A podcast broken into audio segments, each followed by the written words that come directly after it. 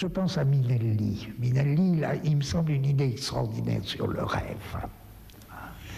Elle est très simple, on peut la dire, et elle est engagée dans tout un processus cinématographique qui est l'œuvre de Minelli. Et la grande idée de Minelli sur le rêve, il me semble, c'est pas.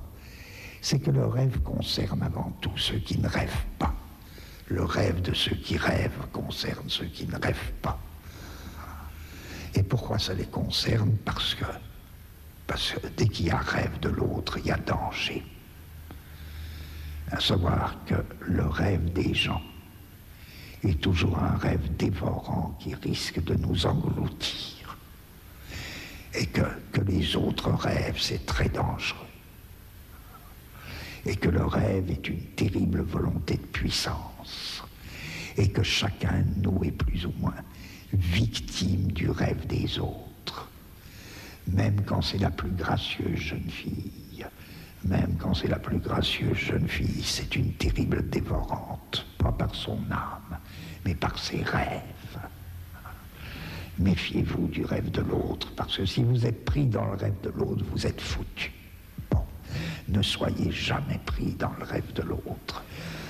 Alors, vous comprenez, quand on a une idée comme ça, la question est vraiment pas de savoir si elle est vraie ou si elle est fausse.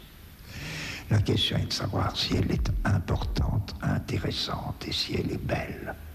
Et c'est la même chose en science, c'est la même chose en philosophie, vous savez.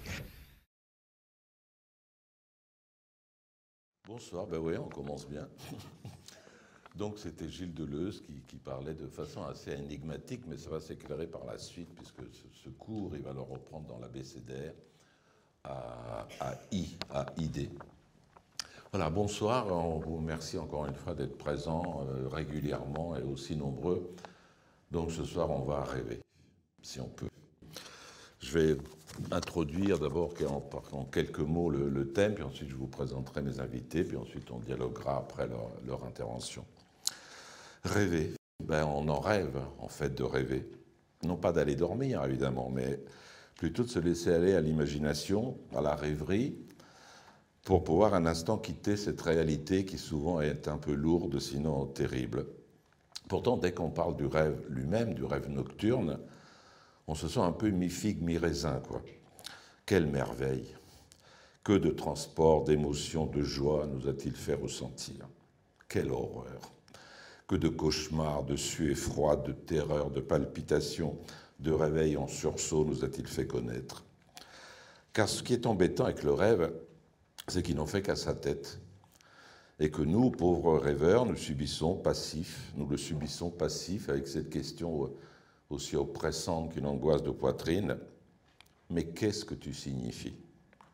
Pourquoi ne dis-tu pas clairement ce que tu veux dire? C'est quoi ces murs lisses sur lesquels j'arrive pas à m'accrocher? Ces tunnels d'où je ne parviens pas à sortir. Ces vols en chute libre. Ces miroirs où mon visage ne se réfléchit plus. Cette araignée qui dessine des lettres inconnues sur mon cou. Devant ces questions, j'ai pris la décision ce soir euh, définitive d'abréger l'attente, donc de vous éclairer tout de suite, comme ça ce sera fini dans trois minutes. Je vais vous donner la clé des songes. Alors, prenez note parce qu'on ne vous le dira plus jamais. Alors, voilà la clé des songes. Songer être un arbre signifie maladie. Avoir la barbe rasée signifie tribulation. Boire de l'eau claire signifie plaisir. Broyer ou piler du poivre signifie mélancolie. Chaussures vieilles signifie tristesse. Couper du lard signifie la mort de quelqu'un. Donner un couteau signifie injustice. Je pourrais continuer comme ça parce qu'il y en a des pages et des pages. Alors cet extrait de la physionomie des songes de Jean Thibault, qui est un astrologue lyonnais du XVIe siècle. Vous voyez, aujourd'hui, ça nous fait un petit peu rire. Pourtant, pendant des siècles, c'est comme ça qu'on a effectivement euh, saisi le rêve. On a tenté de voir de, de, quelle autre réalité chaque élément du rêve, euh, par exemple la chaussure, était le symbole, c'est-à-dire la tristesse. Et donc de l'autre, on a aussi essayé de comprendre euh, ce que le rêve disait du rêveur lui-même, en ajoutant même une question supplémentaire. Le sujet sait-il, accepte-t-il, nie-t-il ce que le rêve dit de lui Ou bien doit-on avoir recours à un interprète? Alors on va voir les choses de façon un petit peu plus euh, sérieuse et rigoureuse. Mais d'abord, je vais commencer par euh, quelques citations. C'est toujours bien de citer. La première, est, elle est double, elle vient du Talmud, euh, au traité Berakot 55a et 57b, pour ceux qui veulent aller voir. Un rêve non interprété est comme une lettre non lue. Et le second, le rêve est un soixantième de la prophétie.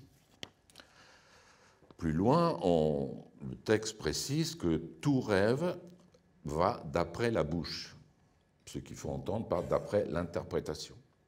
Autrement dit, l'interprétation d'un rêve est aussi importante que le rêve lui-même. Et le rêve est également mis en relation, vous l'entendez, avec la prophétie. Or, la prophétie peut avoir rapport au passé, mais aussi au présent et aussi à l'avenir. Donc le rêve donnerait peut-être accès à la réalité de la personne, mais en tout cas, il entretient avec le temps une relation tout à fait bizarre. L'autre citation, je la tire d'un texte classique, enfin que beaucoup ont travaillé, de Eric Robertson Dodds, qui s'appelle Les Grecs et l'irrationnel, qui a été publié en français en 1977. Voici ce qu'il dit. Deux citations. Le monde de l'état de veille, c'est-à-dire part, a certes certains avantages, comme son aspect concret ou sa continuité, mais ses possibilités sociales sont assez restreintes. Nous n'y rencontrons que des figures connues, alors que dans le monde du rêve, Onar, il est possible d'approcher, ne serait-ce que brièvement, les amis lointains, les morts, les dieux. C'est la seule expérience qui nous soustrait à la tyrannie pénible, incompréhensible du temps et de l'espace. La seconde citation, je l'adore et j'aimerais bien que ça fasse style dans vos têtes jusqu'à demain ou après-demain. Le mythe est le rêve d'un peuple, le rêve est le mythe d'un individu. Je la répète pour le plaisir. Le mythe est le rêve d'un peuple, le rêve est le mythe d'un individu. Voilà. Mais quelles que soient les cultures, de toute façon, le sommeil, le rêve ont toujours, toujours intrigué. D'abord parce que le sommeil lui-même, on le verra peut-être tout à l'heure avec M. Nakache, occupe effectivement euh, une part très importante, un tiers de la vie de chacun. Ce qui, ne dit rien, ce qui ne dit rien, sauf si j'ajoute qu'un adolescent de 15 ans, il a déjà dormi 5 ans. Et un senior de 75 ans, il a déjà dormi un quart de siècle. Moi, certainement un peu plus d'ailleurs. Ensuite, parce qu'il ressemble à une petite mort, le sommeil. D'ailleurs, chez les Grecs, par exemple, le dieu du sommeil, Hypnos, est le frère jumeau de Thanatos, c'est-à-dire le dieu de la mort. Donc le plus ancien récit d'un rêve, on le trouve dans l'épopée de Gilgamesh, qui est écrit sur des tablettes d'argile 2000 ans avant Jésus-Christ. Et puis si on, si on, va en Égypte, sur une stèle de granit rose qui est placée entre les pattes du sphinx du Gizeh, on trouve le récit d'un rêve du pharaon Toutmosis IV, qui a régné entre 1424 et 1416. Et puis dans l'Iliade et l'Odyssée, il y a évidemment beaucoup de rêves divinatoires. C'est vers euh, à peu près le 5e siècle, que se avant Jésus-Christ, que se développe l'idée d'un rêve qui serait symbolique, c'est-à-dire qui renverrait à quelque chose d'autre que lui-même. Et l'ensemble de ces approches, on les appelle l'oniromancie. Oniromancie. Alors, les premières œuvres d'oniromancie euh, sont simplement des tables de correspondance, comme celle que je vous ai lue tout à l'heure, qui établissent un lien fixe d'ailleurs, qui est valable pour tous, entre une image du rêve et puis des signifiés symboliques. mais en renvoyant un symbole, le rêve dépasse tout de suite le ici et maintenant. Et donc, il fait signe vers ce qui n'est pas, c'est-à-dire vers le futur, ou vers ce qui n'est pas, c'est-à-dire qui n'a pas d'être, donc peut-être le fantôme. Alors fortement ancré dans les croyances populaires, l'oniromancie va être très très en vogue jusqu'au Moyen Âge. Et puis après, au Moyen Âge, elle connaît une, stase qui va durer à peu près huit siècles. L'étude des rêves est brutalement interrompue au XIIe siècle par l'Inquisition, puisque l'Église catholique condamne la divination par les songes, l'assimilant à la sorcellerie et au satanisme, et pourchasse ceux qui la pratiquent. Aussi, même au XVIIe siècle, l'abbé Thiers, qui faisait autorité dans ces domaines, dans le traité des superstitions selon l'Écriture sainte, prétend qu'il existait des rêves induits par le diable. Tels sont ordinairement les songes qui portent à l'obscénité, à la colère, à la vengeance, au désespoir, au meurtre ou à quelque autre mal, écrivait-il. Par la suite, à mesure que va s'affirmer l'empire de la raison et de la logique, etc., le, rêve sera pris moins au sérieux et il y aura une résurgence, évidemment, avec les romantiques qui vont reprendre possession du rêve. Alors, je ne peux pas vous parler de toute la littérature sur l'oniromancie, parce qu'on serait là jusqu'à la semaine prochaine. Donc, dans les textes de l'Antiquité, j'ai fait quelques prélèvements, des prélèvements de tissus, comme ça, ça vous donnera une idée. Le premier, je le prends dans le traité de diététique, qui fait partie du corpus des œuvres d'Hippocrate, donc le, le saint, entre guillemets, des, médecins. Alors, d'après Hippocrate, euh, le corps, pendant le sommeil, est en repos, et par conséquent, il peut laisser apparaître par les rêves les carences diététiques, physiologiques. Par conséquent, le rêve est pris par Hippocrate comme un moyen d'investigation de la santé du corps, se rendre compte de la santé du corps. Deuxième euh, prélèvement chez Platon. Platon, il parle beaucoup, beaucoup des rêves dans tous les dialogues d'ailleurs, les dialogues de la jeunesse jusqu'au dialogue de la vieillesse.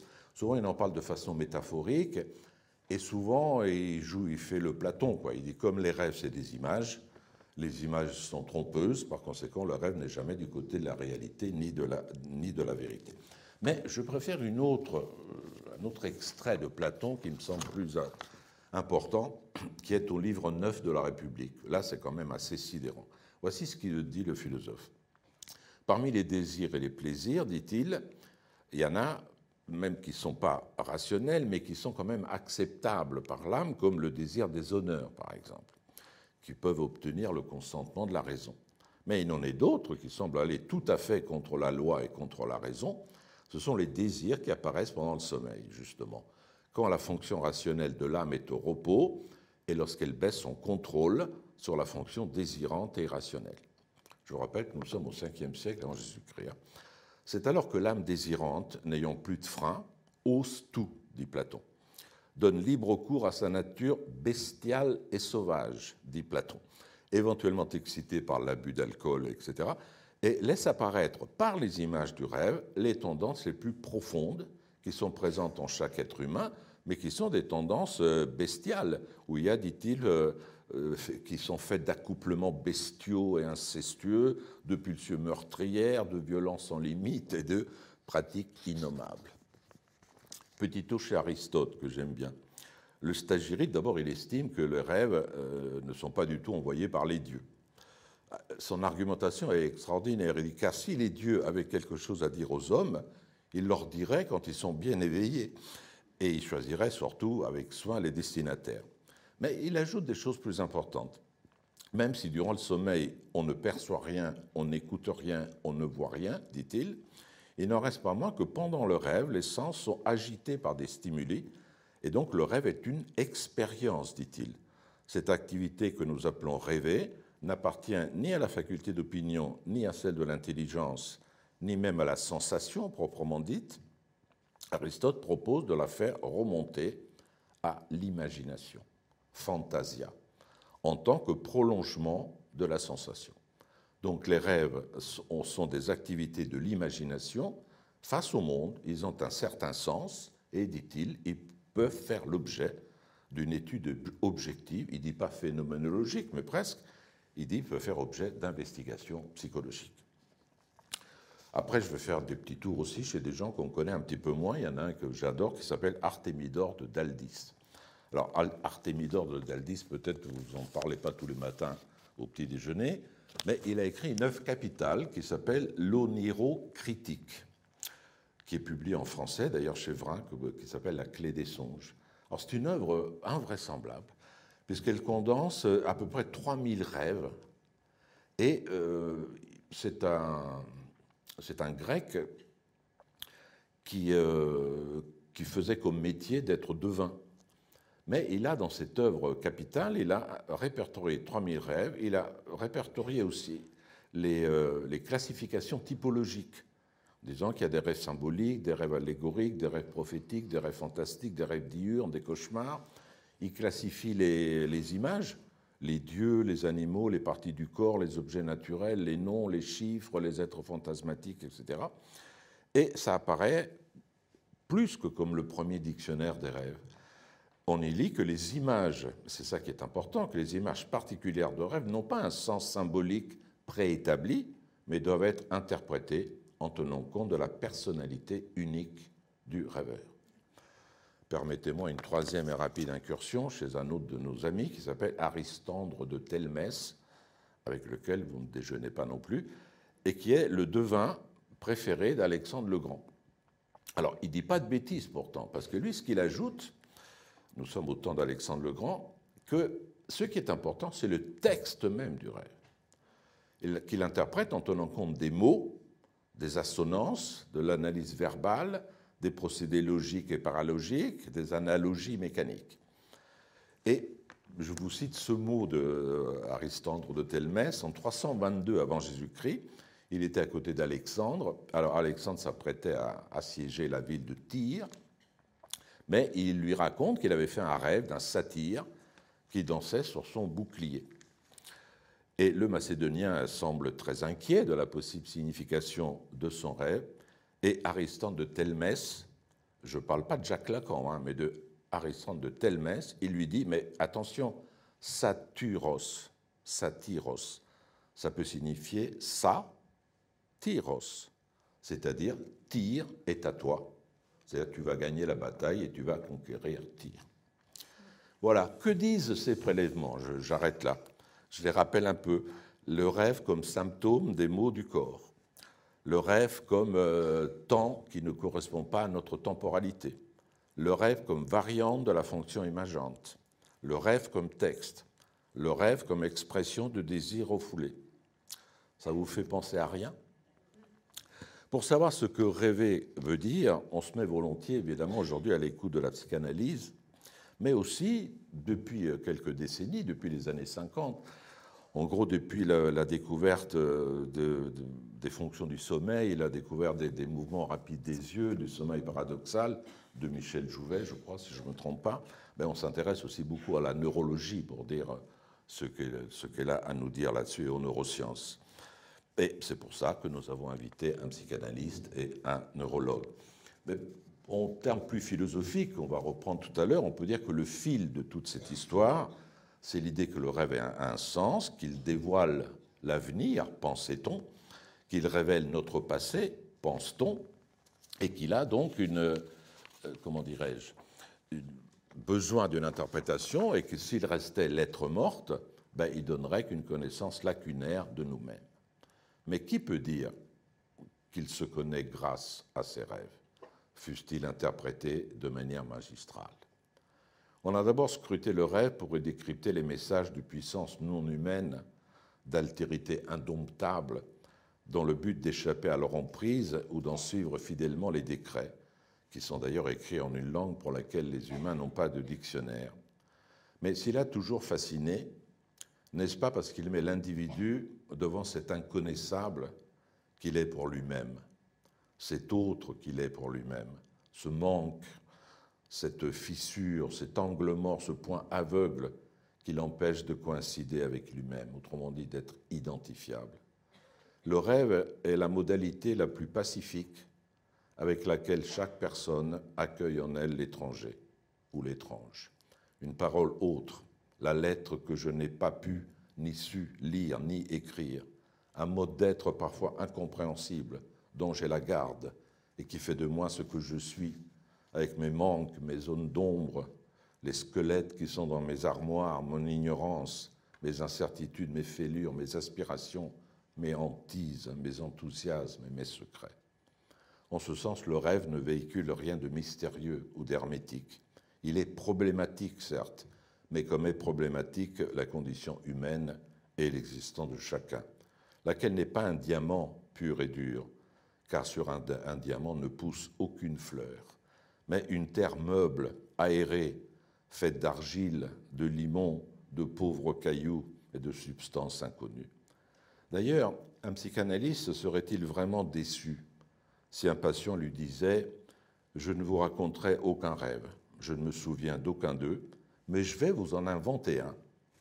ben, je crois qu'il ne serait pas déçu, car il sait que l'imagination d'une personne ne peut rien créer qui ne soit issu de ce qu'il est, avec ses trouées, avec ses manques, ses éclairs, ses paralysies et ses mystères, qui soit issu de ce qu'il croit être et de ce qu'il ne sait pas être, qui ne viennent, autrement dit, de la matière des rêves dont nous sommes faits, comme le disait Shakespeare dans La Tempête. Voilà, merci. Et je vais vous présenter maintenant euh, mes invités. Donc, à ma droite, Isabelle Alfondari, qui est professeure de littérature américaine et théorie critique à l'Université Sorbonne Nouvelle. Elle travaille au carrefour de la littérature des mondes anglophones, de la poésie, de la philosophie et de la psychanalyse. Elle a été professeure invitée dans de très nombreuses universités, Boston College, Cornell, Brown University, et ainsi de suite. A donné des conférences à Columbia, à Princeton, à Londres, à Santiago du Chili. Et jusqu'en 2019, elle a été présidente de l'Assemblée collégiale du Collège international de philosophie, où elle a d'ailleurs œuvré à la pérennisation de la mémoire orale avec le soutien de l'INA, qui a pu mémoriser ainsi près de 4000 heures d'enseignement audio. Elle a également des responsabilités éditoriales, et là où elle a eu, elle a dirigé la revue euh, Rue Descartes, ainsi que la collection Totem et Tabou aux éditions Le Bord de l'eau, puis elle est membre de la Société de psychanalyse freudienne, la SPF. Elle a écrit près d'une centaine d'articles que je ne vais pas évidemment vous citer, mais quelques livres seulement. Derrida Lacan, l'écriture entre psychanalyse et déconstruction, Le risque de la lettre, lecture de la poésie moderniste américaine, La littérature sans condition, Science et fiction chez Freud, quelle épistémologie pour une psychanalyse.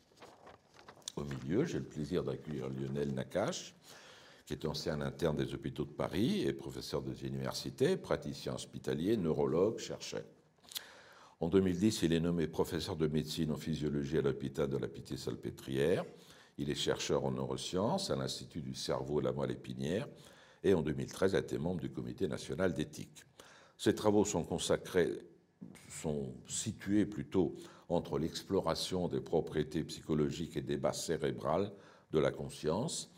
Il a aussi été essayiste et chroniqueur avec beaucoup de succès sur France Inter lorsqu'il a présenté la série euh, Parlez-vous cerveau, qui était conçue d'ailleurs par votre femme Karine, je crois. Voilà. Quelques livres qui vous diront tout de suite ses intérêts. Le Nouvel Inconscient, Freud, Christophe Colomb et les neurosciences. Perdons-nous connaissance de la mythologie en neurosciences. De quoi prenons-nous conscience Exercice de la neuroscience-fiction.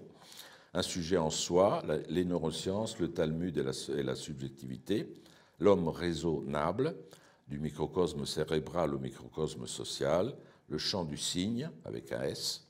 Aventure et mésaventures de nos interprétations quotidiennes.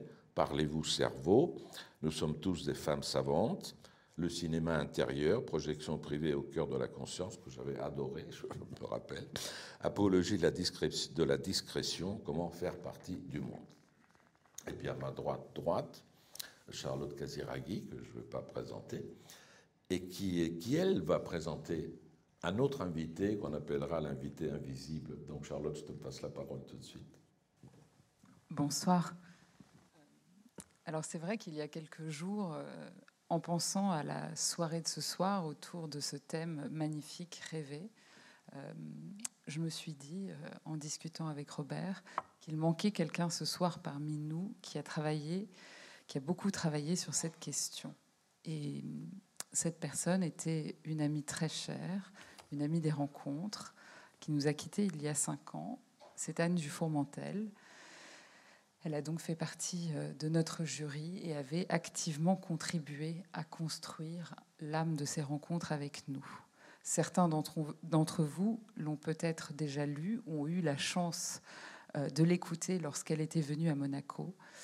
Donc je vais d'abord vous présenter Anne, car c'est en quelque sorte aussi une de nos invitées ce soir, et ensuite porter ses mots en vous lisant quelques courts extraits de son très beau livre Intelligence du rêve. Donc Anne Dufourmentel était docteur en philosophie et a soutenu sa thèse sur la vocation prophétique de la philosophie. Elle était diplômée de Brown et enseignait à l'École nationale supérieure d'architecture de Paris-La Villette, mais aussi à l'Institut des hautes études en psychanalyse et à l'Université de New York. Et à partir de 2007, à la demande de Robert, elle a travaillé au journal Libération en publiant régulièrement une chronique. Elle a aussi collaboré à de nombreuses revues et nous laisse une œuvre importante à la croisée de la philosophie, de la littérature et de la psychanalyse.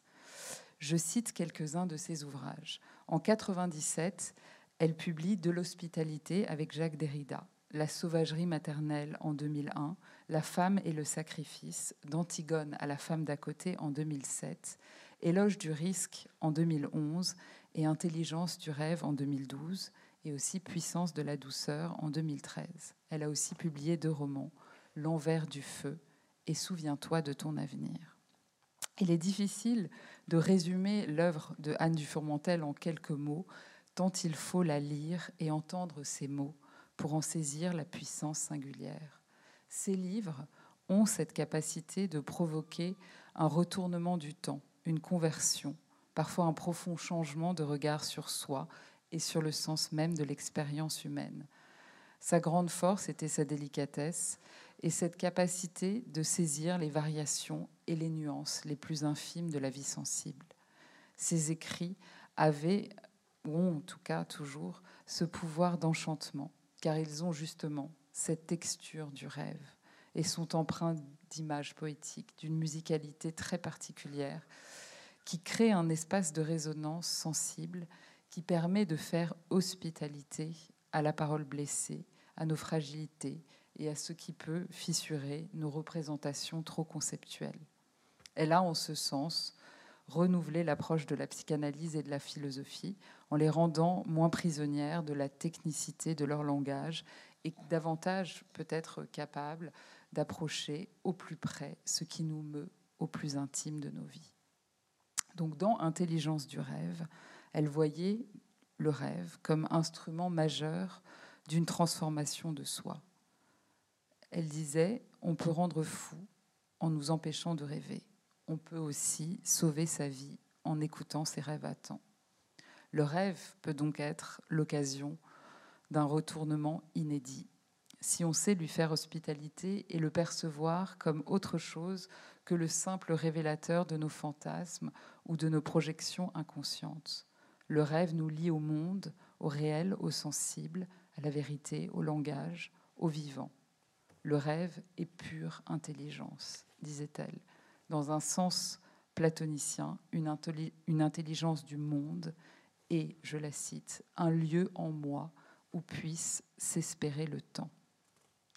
Un rêve agit parce qu'il rend poreux le rapport entre l'intérieur et l'extérieur, et en refusant toute binarité, il devient le royaume de l'entre-deux et du déplacement du sens. Pour elle, les rêves sont bien plus vastes que le moi, mais une intelligence perceptive et sensible qui permet des points de passage et de connexion inédits. Ils ouvrent donc un monde où les frontières relient plus qu'elles ne séparent.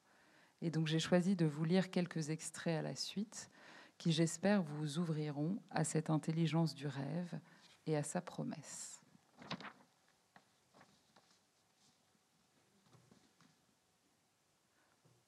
On croit vivre ailleurs que dans ses rêves. Mais faisons l'hypothèse inverse. Nous ne les avons jamais quittés. Nos rêves nous veillent. Le rêve est pure intelligence. La condition humaine nous invite à l'hospitalité envers ce nouveau rapport au monde qui vient dans le sommeil à notre rencontre. Notre tâche serait de reconnaître qu'il n'est pas seulement le chiffre secret de notre désir, mais qu'en intelligence avec le réel, il instruit notre être dans la nuit de notre sensibilité. Ce que peut le rêve est immense.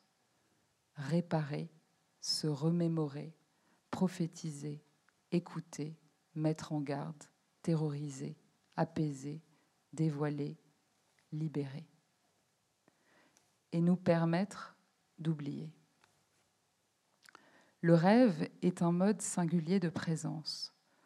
ce qu'il dépose en nous des êtres vivants ou disparus, animaux, objets, lumière, espace, à la force d'une apparition. La question est de savoir si nous pouvons l'accueillir, atteindre à une proximité avec l'énigme onirique du monde, si nous pouvons admettre ce à quoi le génie du rêve appelle une conversion. Tu cours sur une digue, une vague immense s'annonce à l'horizon. La nuit vient. Peut-être rêve-t-on à seule fin d'éprouver cela, être survivant. La ligne du rêve est une ligne de front. D'une guerre inconnue, il est le messager. Aller à la rencontre d'un rêve, c'est accepter de traverser les lignes ennemies avant de pouvoir faire alliance. C'est entrer dans un territoire peuplé des vestiges d'une guerre passée sous silence, dont les échos fabriquent la réalité présente et à venir. Ici, l'ennemi, ce sont nos peurs, nos compromissions, nos dénis, mais aussi nos loyautés familiales, nos conditionnements sociaux, l'histoire qui nous traverse. Ici, la guerre est un conflit retranché de la conscience du sujet, dont l'identité des protagonistes lui échappe et dont il ignore l'enjeu et la cause. Le rêve est un acte de résistance dans cette guerre. Il informe le rêveur au péril de sa vie psychique, contournant les censures et les interdits. Ici, la ligne de front est la recherche de la vérité, parce que le rêve en déplace radicalement la question. Il y fait signe par d'autres voies que le rêveur mobilise habituellement dans sa vie, les raisons qu'il donne à ses choix, ses désirs, ses craintes. La vérité, c'est toujours ce qu'on peut craindre de pire, l'ouverture à laquelle elle nous appelle met à terre nos alibis, excuses, idioties. Elle nous terrifie.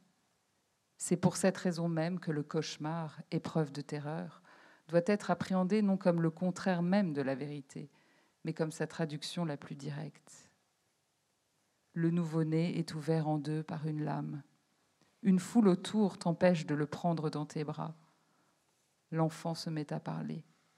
Parce qu'il a parlé, tu sais qu'il est sauvé. Pas de rêve humain sans passage au récit. L'humanité du rêve, c'est son devenir récit, puis sa transcription littéraire.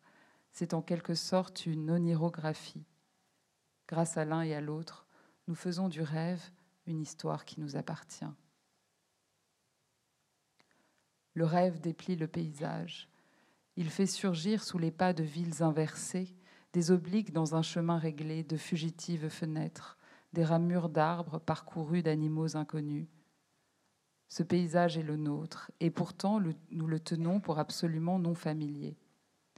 Il y a des rêves douloureux, semblables à des chagrins d'amour lorsque l'être aimé s'éloigne et que l'on assiste impuissant à sa désertion.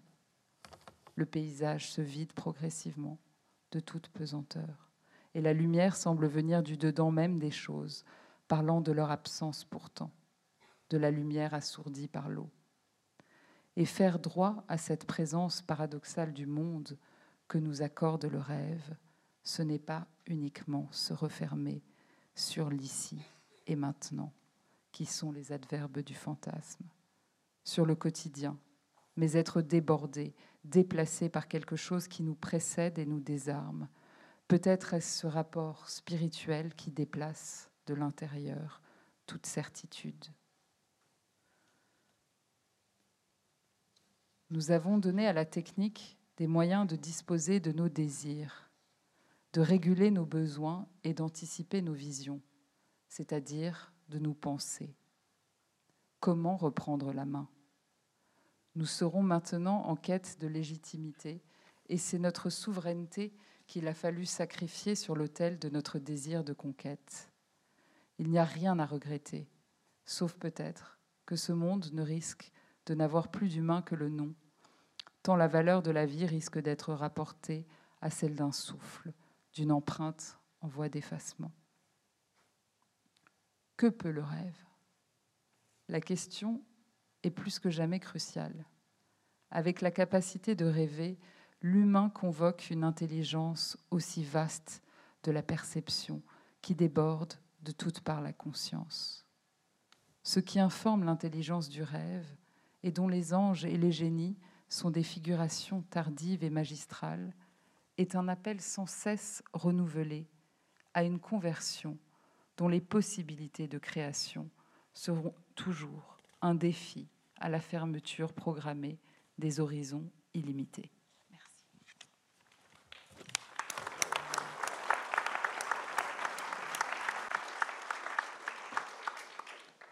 Alors c'est vrai que c'est difficile de prendre la parole après les, mots euh, d'Anne du Formentel euh, qui résonnent en nous. Alors moi je dirais deux, trois petites choses euh, au sujet de rêver, du rêve. Euh, et je vais surtout parler du rêve nocturne, parce qu'on pourrait aussi parler de la rêverie, de la fantaisie, euh, voilà, qui est encore une autre question peut-être. mais le rêve nocturne, on l'a dit, c'est une activité humaine, et d'ailleurs, si, j'ai bien compris, pas seulement humaine. Hein, je crois qu'un certain nombre d'animaux rêvent, les chats rêvent, les grands mammifères rêvent, hein. d'un genre tout à fait particulier. C'est une activité involontaire. Freud a dit du rêve que ce qui le caractérise, c'est précisément que le rêve a lieu lorsque le moi, d'une certaine manière, euh, s'inhibe, que la, dimension de la volonté s'inhibe. Alors là, le rêve, celui dont parle aussi Deleuze, prend le pouvoir, d'une certaine manière, sur le corps et le, psychisme du sujet. C'est une expérience humaine, euh, Robert l'a rappelé, qui questionne depuis la plus haute antiquité et auquel les sociétés et les cultures ont donné des réponses en fait assez différentes. Alors je voudrais en évoquer rapidement trois. Euh, trois manières de penser le rêve. Bien sûr, l'essentiel de ma présentation, ce sera un peu autour de ce qu'est le rêve et l'activité euh, onirique pour la psychanalyse. Mais peut-être avant, je voudrais quand même dire quelque chose de la manière dont les philosophes euh, ont pensé le rêve, et je ferai des échos, et peut-être je répéterai certaines des choses qu'a pu dire Robert. Et puis, pour finir, je voudrais voir comment une anthropologue pense le rêve pas du tout comme un événement psychique, mais plutôt comme un événement communautaire.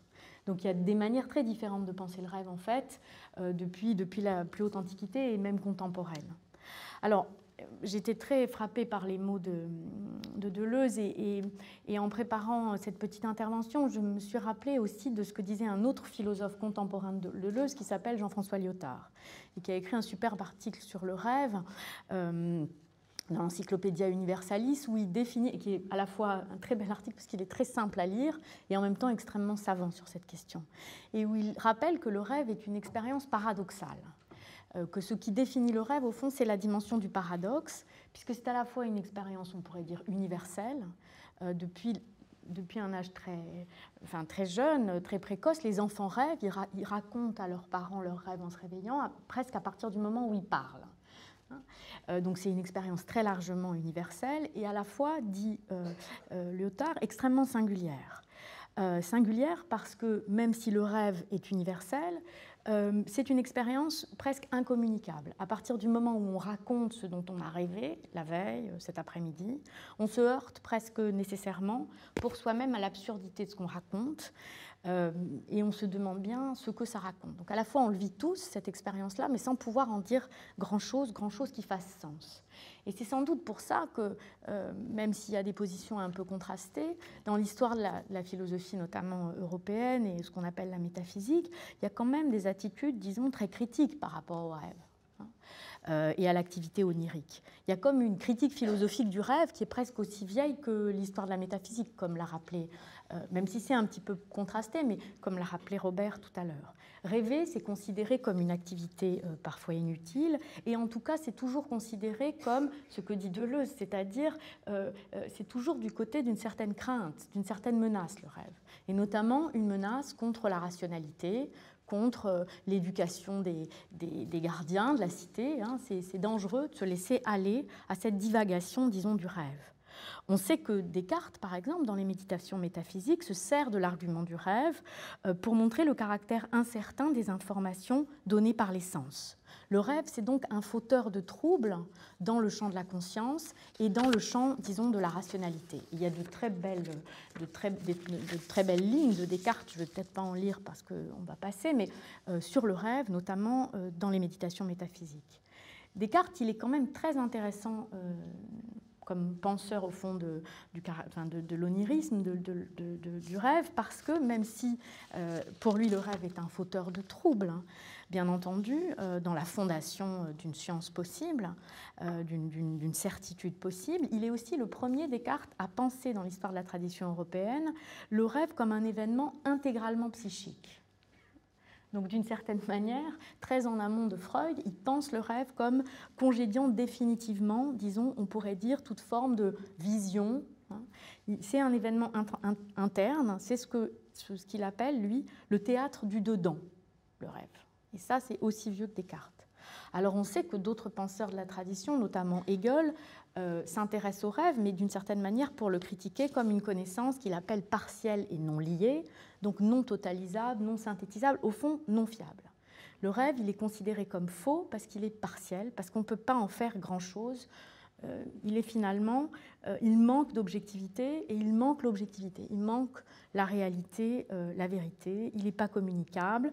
Il est, comme dit Lyotard, un échec majeur, constant et irritant du logos. Quand même une formule intéressante. Finalement, il gêne un peu euh, les philosophes, en tout cas les philosophes de la tradition qu'on appelle métaphysique. Le rêve, au fond, et ça c'est vrai depuis euh, Platon, il est du côté des poètes. On veut bien abandonner le rêve aux poètes. Le peu de réalité, comme dira le surréalisme, du rêve, ça, ça va pour les, littéraires, mais au fond, euh, pour le, discours du savoir, le logos, le rêve, il est très problématique. Alors il y a quand même un tournant il y a un nom dans la liste des noms que tu as, tu as, tu as, tu as énoncé qui était, euh, enfin, qui, qui, un certain nombre de noms tout à fait passionnants, mais il y a un nom quand même, à mon avis, qui fait tournant dans l'histoire de la métaphysique et qui, au fond, annonce déjà un peu euh, le nom de Freud, c'est le nom de Nietzsche. Nietzsche, c'est un penseur du rêve qui est pourtant, lui, un penseur dans la tradition européenne, mais euh, qui écrit quelque chose comme, je cite, Rêver sa vie, c'est ce que j'appelle être éveillé. Rêver sa vie, c'est ce que j'appelle être éveillé. Nietzsche, c'est déjà quelqu'un qui va précéder Freud. D'ailleurs, Freud s'en défend un peu, mais, mais se méfie de trop lire Nietzsche parce que ça va trop l'influencer. Mais c'est quelqu'un qui pense le rêve comme étant, euh, euh, comment dire, consistant avec, inséparable au fond, euh, de l'expérience de la pensée. Et Nietzsche, c'est celui aussi qui dit le tout de la pensée, c'est pas la rationalité. Il y a bien une autre dimension de la pensée, aussi importante, si ce n'est plus importante que la pensée rationnelle, et qui est une autre dimension dont le rêve fait partie. Alors au fond, l'événement Freud par rapport au rêve, et tu as tout à fait raison, c'était très clair et, enfin, et, très frappant de voir qu'au fond, Freud est allé aussi puiser dans la tradition, sans le dire forcément tout le temps, mais ce qui fait l'événement Freud, il me semble, c'est deux choses. C'est d'abord de fonder une science sur le rêve, la psychanalyse, Freud veut la fonder comme science, même comme science de la nature, alors il ne parvient pas forcément, mais il veut fonder une science sur ce qu'il y a de plus allusif, plus filandreux, plus insaisissable que le rêve. Il dit, euh, il soutient ce qu'on appelle l'hypothèse de l'inconscient, et il dit, au fond, la seule preuve véritable qu'on en a, bon, c'est les actes manqués, c'est les lapsus, mais c'est le rêve. Donc fonder une science sur le rêve, euh, avant lui, on ne l'avait pas fait, me semble-t-il, euh, et rendre raison, disons, au rêve. Rendre raison du rêve, rendre raison au rêve, réhabiliter l'activité onirique euh, dans le champ de la science, pour dire le rêve est tout sauf anecdotique, euh, le rêve, il a, il a une écriture particulière, tu l'as dit, le rêve, il a une grammaire, comme dit Derrida, qui chaque fois est différente. Le rêve, c'est chaque fois un coup de dé, au fond, un rêveur, il ne peut jamais se satisfaire de son activité onirique en disant Moi, je connais bien ma grammaire euh, personnelle, parce que finalement, chaque rêve, c'est un nouveau hiéroglyphe, c'est une nouvelle séquence grammaticale euh, à déchiffrer. Alors, Freud, il va faire, à mon avis, une chose importante par rapport au rêve, quand même, c'est qu'il va en, proposer une, lecture. Euh, dans un texte très célèbre qui s'appelle L'interprétation du rêve, qui est sûrement, on le disait tout à l'heure, le texte le plus important de l'histoire de la psychanalyse, qui paraît en 1900. Euh, c'est le texte le plus important de Freud. Au fond, s'il fallait ne conserver qu'un seul texte, il faudrait se rendre à ce texte, re-regarder ce texte à nouveau. C'est un texte très intéressant où Freud raconte beaucoup de ses propres rêves analyse beaucoup de ses propres rêves. Il analyse des rêves de ses patients, des rêves de, patients de ses collègues, mais beaucoup de ses propres rêves. Le premier grand rêve freudien, l'injection faite à Irma, que Freud analyse dans l'interprétation du rêve, c'est un rêve de Freud, euh, un rêve euh, à Freud lui-même, si j'ose dire. Euh, et ce que Freud soutient dans l'interprétation du rêve, c'est que même les rêves les plus bizarres, les plus insensés, dont il ne reste que quelques lambeaux, sont strictement interprétables, si on les soumet à une certaine logique euh, qui l'explique. Il soutient ça, il soutient ce qu'on pourrait appeler le principe d'interprétabilité intégrale du rêve, jusqu'à un certain point qu'il appelle l'ombilique du rêve, un lieu au-delà duquel on ne peut pas aller. Alors ça ne veut pas dire que c'est facile d'interpréter ses rêves, euh, ce que Freud, mais, c'est possible. Et d'ailleurs, Freud euh, euh, conserve des cahiers de ses propres rêves. Certains de ses patients vont conserver des archives de, leurs propres rêves. Et Freud dit qu'on peut retourner à ces cahiers de rêves longtemps après l'événement onirique. Et d'ailleurs, si vous en avez déjà fait l'expérience, si vous noircissez une page de cahier un matin, et que trois jours après vous relisez cette page, il ne vous en reste rien. Peut-être qu'un neurologue nous dira pourquoi. Il n'y a pas de mémoire, hein. il n'y a pas la même inscription mémorielle euh, du rêve que la mémoire d'un événement. Mais on peut retourner au rêve, et Freud soutient qu'on peut parfois interpréter le rêve longtemps après euh, son expérience. Et alors, Freud va prendre le contre-pied d'un certain nombre d'intuitions ou d'idées reçues, disons, euh, de la tradition concernant le rêve. D'abord, pour Freud, le rêve ne relève pas d'une symbolique universelle. Donc, il va congédier tous les dictionnaires euh, de rêves euh, et toute euh, l'oniromancie, disons, qui l'a précédé, même s'il y a des rêves typiques, dit Freud, le rêve de la nudité, le rêve de la mort des parents, il y a des rêves, les cauchemars d'examens ratés alors qu'on les a réussis, il existe des rêves typiques, mais Freud dit chaque rêve, encore une fois, est singulier, singulier au rêveur, singulier au moment, à l'espace-temps dans lequel se trouve le rêveur.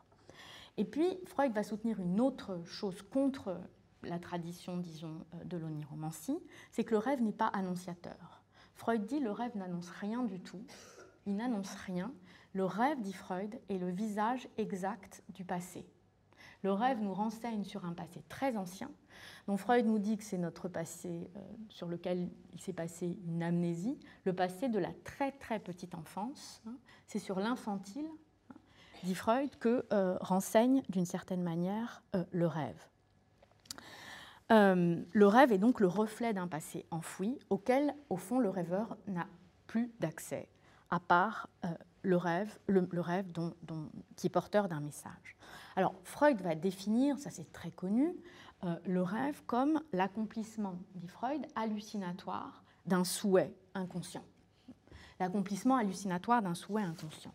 Et donc, Freud soutient cette thèse, y compris contre les rêves d'angoisse, parce que euh, certains de ses euh, contempteurs, certains, euh, certains de ses, y compris disciples qui s'opposent à lui, vont lui dire, mais enfin, comment soutenir qu'un rêve d'angoisse, notamment ce fameux rêve que vous avez tous fait, que vous ratez votre diplôme, l'examen qui valide votre diplôme, alors même que vous êtes détenteur d'un diplôme.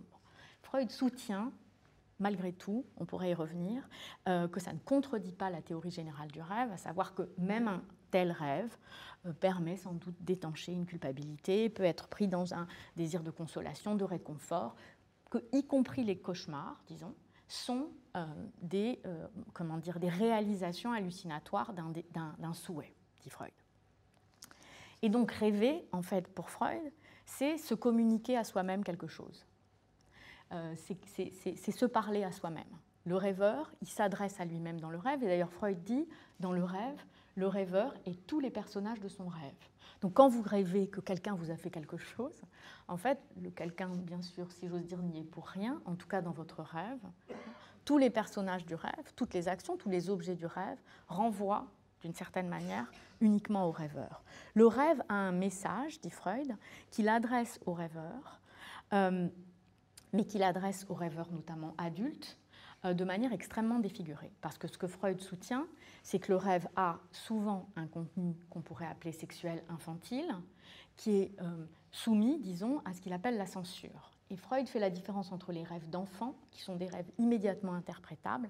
Il y a beaucoup de rêves d'enfants, je ne sais pas si vous avez des enfants parmi vous, autour de vous, des enfants qui ont par exemple, c'est l'exemple freudien, auquel on a refusé, euh, euh, comment dire, euh, un cornet de glace ou, des fraises en dessert, et qui s'endorment et rêvent de manger la glace ou les fraises qu'on leur a refusées. Là, dit Freud, la censure n'intervient pas.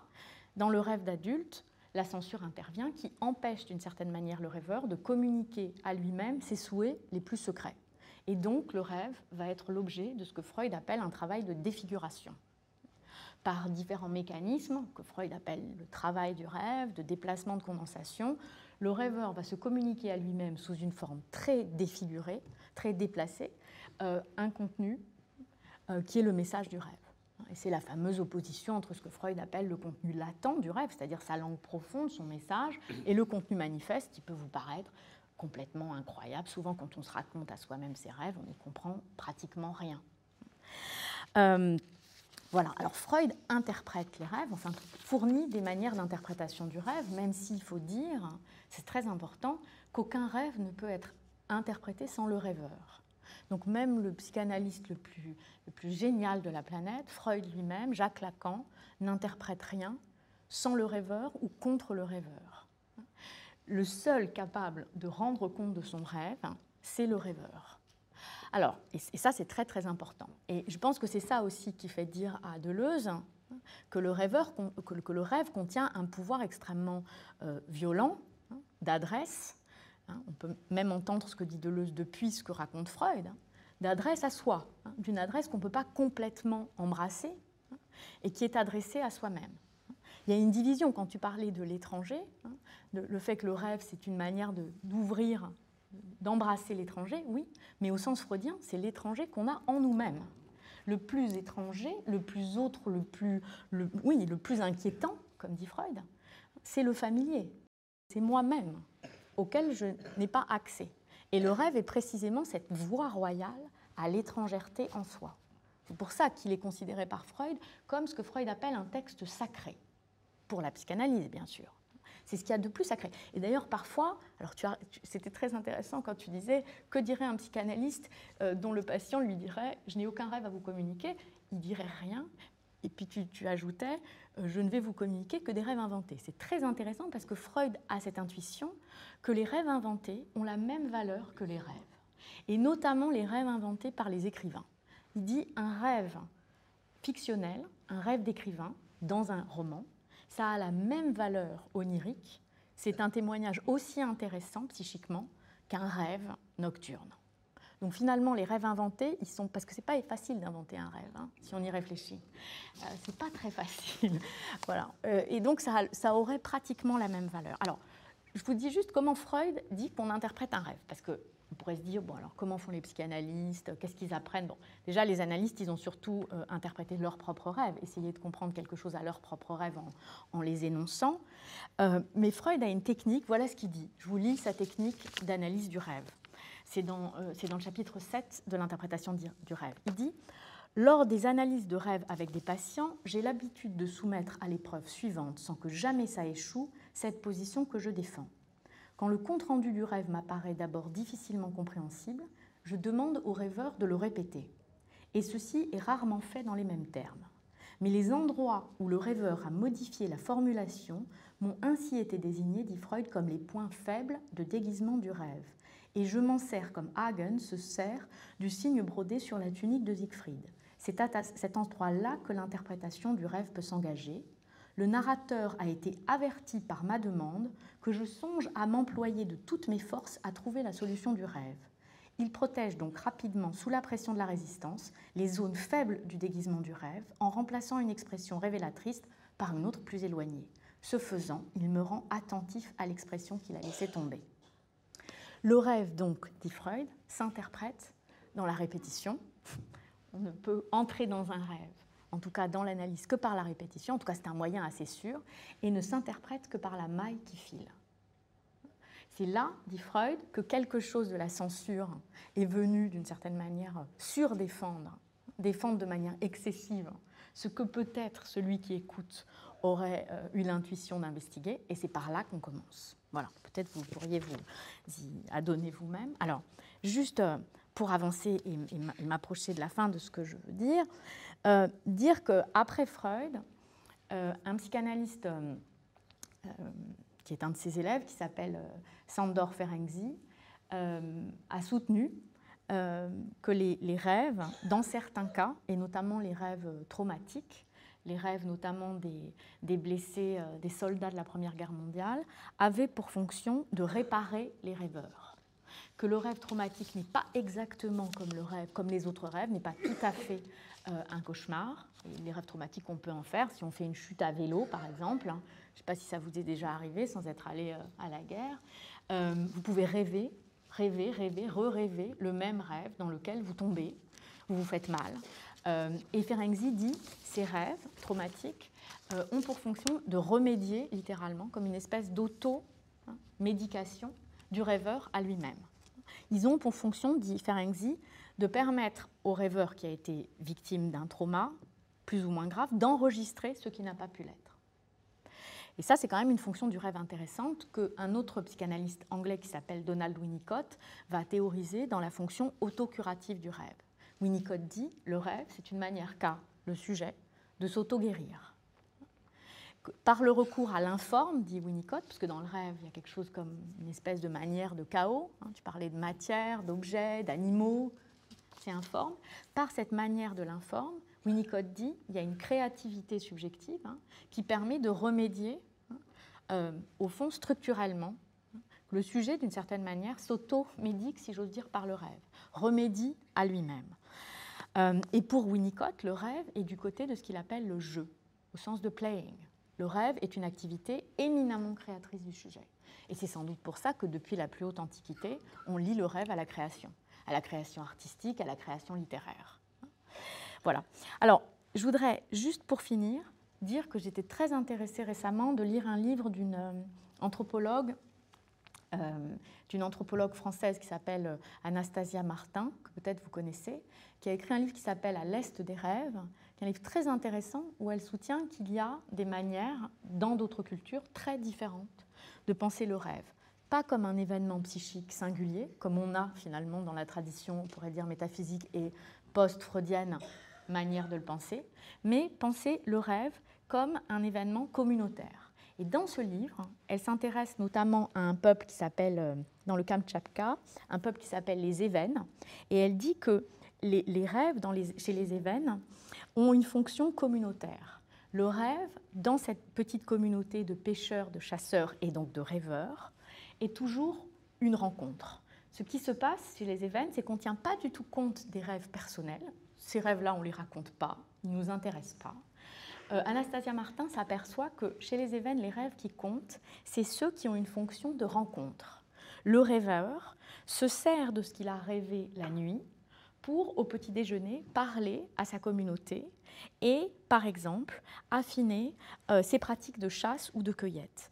Les rêves, par exemple, dans cette communauté des événements, leur permet de localiser la nuit les proies ou de se figurer les dispositions dans lesquelles se trouveraient ces proies, comme par exemple les poissons. On a rêvé de poissons dans la rivière et le matin, on partage cette information onirique et on va sur les berges de la rivière et on trouve à cet endroit, euh, euh, qui a été visité en songe la nuit, euh, les poissons qu'on attendait.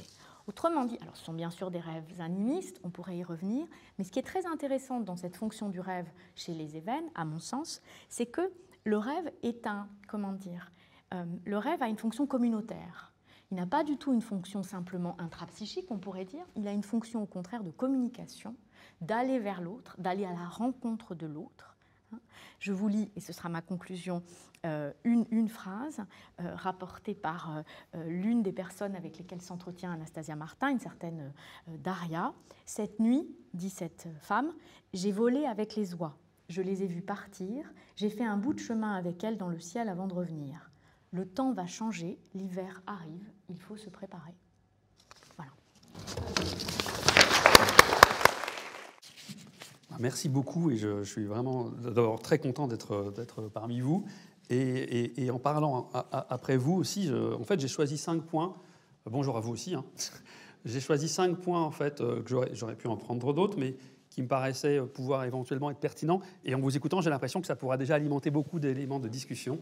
Euh, on va voir. Euh, et donc c'est vrai que ce que je vais faire pour annoncer la couleur, c'est à la fois, je pense, ma présence ici, c'est pour communiquer certaines des connaissances dont Robert parlait, qui viennent des neurosciences, du rêve, euh, qui sont assez récentes. Voilà. Et puis par ailleurs, euh, ce qu'on peut en élaborer, donc je, vous signalerai quand j'aurai ma casquette de disons, de communicants de, données de recherche et puis d'élaboration personnelle autour de ces choses. Donc, je ne vise pas à ce que mes, thèses soient prises pour autre chose qu'elles ne sont. Donc, le premier point, c'est que je voulais vous parler du fait que, faire un tout petit détour par, par la perception, c'est que si on définit, par exemple, on peut aussi en discuter, la conscience comme la capacité à se rapporter en première personne une expérience, une pensée, quelle qu'elle soit, etc. Euh, évidemment que le rêve, en tout cas les rêves que nous nous remémorons, les rêves que nous sommes capables de, réciter, eh bien, de rapporter, et évidemment, ils correspondent à une forme d'expérience consciente sous cet angle-là. Euh, et du coup, on peut déjà commencer à comparer ce qui se passe dans l'expérience consciente onirique et la veille consciente. Et on en a déjà beaucoup parlé. Et ce que je trouvais intéressant, c'est qu'on a bien souligné euh, depuis le début de cette soirée euh, des, facteurs de différence, en fait, de les opposer, de les mettre en, compétition, voire de se, se avoir une certaine difficulté à pouvoir même pouvoir les, différencier, comme quand tu parlais du doute cartésien, comment savoir, euh, où je vous renvoie à Calderon, la vie est un songe, depuis tout le temps on se demande comment savoir si ce soir c'est une scène onirique ou c'est vrai.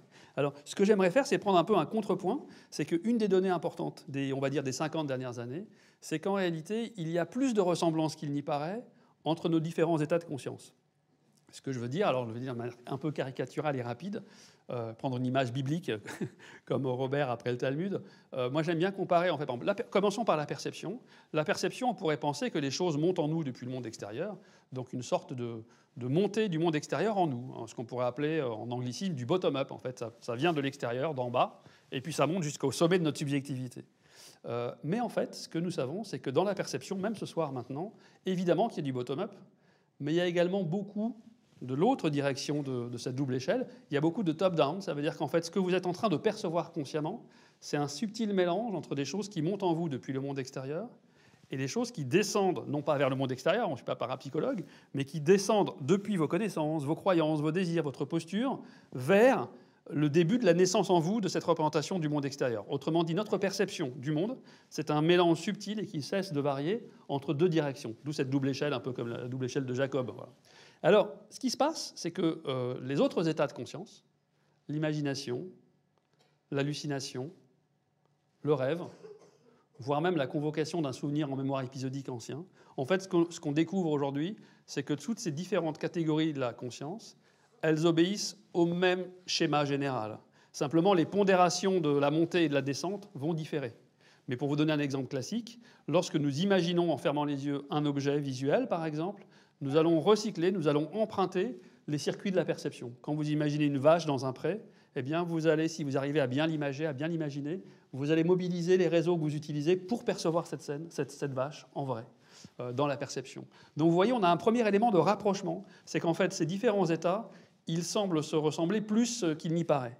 Et donc, de la même façon que dans la perception, on a plutôt l'impression que les choses montent en nous, en fait, et que du coup la partie de descente de notre influence à nous sur ce que nous allons percevoir des choses euh, nous est un peu euh, obscure. En fait, inversement, je dirais que dans le rêve, on a l'impression que le rêve c'est uniquement du top-down, c'est qu'en fait on a les yeux fermés, le monde est dehors, on a souvent pensé qu'il y avait une déconnexion du rêveur avec le monde extérieur, mais un des résultats numéro 2 qui va dans cette lignée, c'est qu'en fait on a beaucoup plus d'interactions qu'on ne pense entre notre rêve et notre sommeil en général, euh, avec le monde extérieur que l'autre. Autrement dit, ce que je suis en train de vous dire, c'est qu'on a dans tous les cas la double échelle, dans la veille et dans le rêve. Simplement, le poids respectif des deux directions est différent. Mais c'est les mêmes schémas. Alors moi j'aime bien appeler ça le cinéma intérieur pour des raisons que je ne vais pas développer, mais du coup je le mentionne juste euh, euh, parce que l'extrait euh, par lequel on a commencé de Deleuze, pour moi du coup sur Minelli et sur le fait de commenter l'œuvre de ce grand cinéaste en disant c'est en fait ne échapper au rêve de l'autre, hein, ne pas tomber dans le rêve de l'autre, pour moi c'est un peu dans, le cinéma intérieur, à un moment donné je prenais les, vous savez les face-à-face des westerns de Sergio Leone, vous ne savez même plus pourquoi ils sont en face à face, pourquoi ils veulent se descendre. Simplement, pour moi, c'est l'affrontement de deux cinémas intérieurs. C'est qu'en fait, in fine, malgré tout, notre perception du monde à chacun d'entre nous, elle est euh, euh, irraisonnablement jamais la même. Et donc, il y a quelque chose. Donc, cette parole, moi, elle, elle résonnait pour moi. Donc, premier résultat, c'est ça c'est de se dire qu'en fait, il y a plus de ressemblance qu'il n'y paraît entre le rêve et l'état de conscience éveillé. Et je pourrais mentionner juste un résultat très récent. Euh, on a avec euh, mes collègues euh, Isabelle Arnulf, qui est une, spécialiste du, rêve et du sommeil à Paris, Delphine Nouviette, qui est une chercheuse dans la même discipline, Esteban Munoz, Bassak Turker et d'autres collègues, on a fait une expérience qui va être bientôt publiée, dans laquelle des gens étaient dans différentes phases de sommeil, jusqu'à du sommeil paradoxal. Et puis on leur faisait, on les soumettait à une tâche de psycholinguistique basique qu'on appelle la tâche de décision lexicale. Donc on vous expose soit un vrai mot, je banane, chapeau, soit ce qu'on appelle un pseudomot prononçable, comme le mot logatome. Logatome, ça ne veut rien dire en français, mais on peut le prononcer. Et la tâche, c'était de dire est-ce que le stimulus est un vrai mot ou un pseudomot?